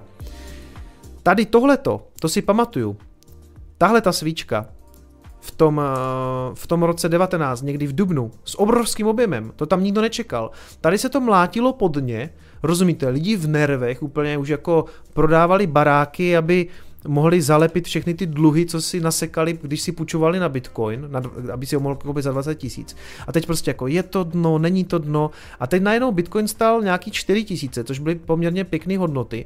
A najednou vyletěl na, na, během jednoho dne na 5 tisíc. Takže to byl tisícový pohyb, jo. A vy řeknete, liter to dneska dělá Bitcoin běžně, jenže tenkrát to, byla, to bylo 20%, nebo vlastně, když to počítáte z těch 4 tisíc, tak to bylo dokonce jako 25%, za ten den to připsalo, rozumíte, to bylo šílený. To, a to, to nikdo moc nečekal a od té doby to do, do toho léta jelo úplně jako, jako psí kousky, jo. A to se všichni divili, kdy se to zastaví. No samozřejmě, že se to zase přespekulovalo, protože to vyletělo až na 14 a pak se to skorigovalo. A dneska Dneska tam dost možná máme prostě něco podobného a v okamžiku, kdy to budou lidi nejmín čekat, tak dost možná přijde prostě 25% svíce, která bude prostě v tomhle našem případě prostě zase ne ze 4 na 5, ale ze 40 na 50 a všichni, všichni zůstanou s otevřenou hubou. A říkáte si, to on už se úplně zbláznil, on tady jako vykládá něco o 10 tisícových svíčkách, ale já už jsem to viděl. Přátelé, já už jsem to viděl. No, nevím, jestli jsem viděl desetitisícovou svíčku nahoru, ale nějaká tam, myslím, byla historicky. No, ale pětitisícovou jsem viděl, jo. Ano, Kryptofan tady píše, že tenkrát byly předpovědi i, že Bitcoin půjde na 800. Dokonce byly předpovědi, že v okamžiku, kdy spadne Bitcoin pod tisícovku, tak už to nikdo nebude chtít, protože to ztratí důvěru. Jo? Už to byly takové ty jako velmi špatný scénáře. A to se prostě nestalo. Jo? Takže tak, já jdu přečíst, jdu přečíst všechny donaty, těch tady zase přibylo, takže vám strašně moc děkuju. Podívám se, co tam přišlo. Pavel Novotný jsem četl. Hmm, Filip poslal 45 korun na nějakou blbost nebo na pivo, děkuju. UK nebo JK poslal 50 korun, co díky za stream, host byl nervózní, ale nakonec dobrý. Eh, Přemek Vavroušek posílá 20, dobrá práce, a se daří, děkuju Přemku. Milan poslal 2 dolary, super práce, jen tak dál, děkuju. Eh, Pišta Lakatoši eh, posílá posílá 2 dolary, děkuju. Tvoje máma posílá 50 korun Umbrel do každé rodiny. Gordy posílá 50 korun na navigaci. Sorry, inside joke. Ty jsi šulin, Gordy. My jsme jeli z Ostravy a, a mě v tom autě novým normálně jako na chvilku se motala navigace jak špina v kyblu protože já nevím, jestli, nevím, čím to bylo, musím se zeptat teda jako v Cardionu, ale jako jezdili jsme po Ostravě a mě na tom počítači takhle rotovala mapa, jo. Takže Gordy mě musel v novém autě navigovat z telefonu, protože jako dobrých 5-10 minut ta navigace prostě nefungovala, takže, ale jinak, jinak všechno dobrý, abych tady jako nehejtil uh, Volvo, protože jinak slouží skvěle, tohle bylo malý zaškobrtnutí, zeptám se v Cardionu, jak se taková věc může stát vůbec. Uh, Robert Netolička posílá stovku, moc děkuji Roberte, Break posílá 50 korun, eh, 1 Talks posílá 5 švýcarských, eh, co jsou to, to jsou ty, že? To ne? Eh, švýcarský franky, děkuju. Kico co nějaký zahraniční host, nějaká celebrita ještě větší než ty, uvažoval jsi o tom někdy, zdá se mi, že v poslední době víš víc než, než hosti. Hele, jak kdy, samozřejmě, nebo Může to tak samozřejmě někdy působit, obvykle to pravda není. Zvažoval jsem, vždycky si tak myslím na toho Antonopouluse, který už teďka tolik jako nesleduju, ale, ale nevím, no. Um, hele, můžete napsat nějaký tip do komentářů tady to, pod to video, jaký hosta z té mezinárodní scény byste si představovali. Třeba někoho seženu v Miami, kdo by přiletěl do Prostějova. To bude nadšený ty vole. Bobek poslal dolar Laser Eyes, já, já si svoje Laser Eyes rozhodně, proč jsem tam dal tenhle, ten, tuhle, tuto. Uh, laser Eyes si svoje určitě na Twitteru nechám až do těch 100 tisíc, i kdybych to tam měl mít roky. Jako moje Laser Eyes ty těch 100 tisíc jednou přivedou a všem spadne brada, že jsem vám to říkal, že žádný bear market nikdy nebude už. No. Bohužel teda bude, možná už začal, ale tak snad, snad ještě nezačal. No. Hele, já si, já se nenechám zvyklat, já jsem vždycky zůstal bullish v bull marketu a já tvrdím, že jsme bull market nikdy neopustili, že tohle je korekce. Že Moonboy, vole, Moonboy přesvědčuje zase ty svoje ovečky na streamu.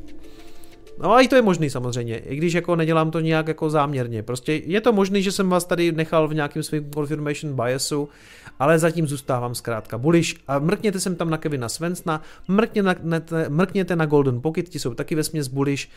Marka jsem zkusím dostat za 14 dní, jestli bude mít čas. Ještě jsem mu nepsal, takže je takový blbý, že to tady zmiňuju. A tak je to takový, jsem tam dělám takový hlouposti. Moc se omlouvám, hned mu píšu. Uh, Goldway poslal 20 korun, děkuju. Uh, serte na technickou analýzu, pojďte na CSGO. Uh, hele, já, nehraju, já hraju jenom CS uh, tu uh, 1.6. Ale spíš tak jako offline vlastně, jakože LAN party klasickou. Gugi to poslal stovku a je Wiki, nebo J Wiki, nebo je Wiki. Hoši, to jsou přezdívky, já vůbec nevím, já vám to vždycky strašně zkomolím, promiňte, posílá 20 korun, good job. Bear market je skrytá korekce. Přesně tak. Hele, jde jenom o nějaký time framey, jo. Jako my jsme tady bear market zažili, a, nebo my jsme ho vlastně žili celou dobu. Rok 18, to jsem teda videa ještě nedělal, ale rok 19, no, co to vlastně je ten bear market, jo? Protože on trval rok vlastně, protože se to zřítilo v roce 17, celý rok to jako crashovalo, ten crash byl někdy na začátku roku 19, já jsem začal dělat kanál a už jsme v podstatě byli v bull marketu. Od té doby to v podstatě jelo s nějakýma korekcema. A taky, od 14 někam do 8 to byl takový mini bear market, teď jsme možná taky v mini bear marketu, takže jde jenom o nějaký jako časový rámec, jak se na to chcete dívat. Jako ano, teď skorigovala cena, no tak dobře, na jak dlouho? Pak to může, může to trvat rok a třeba to skončí, nebo to může skončit zítra.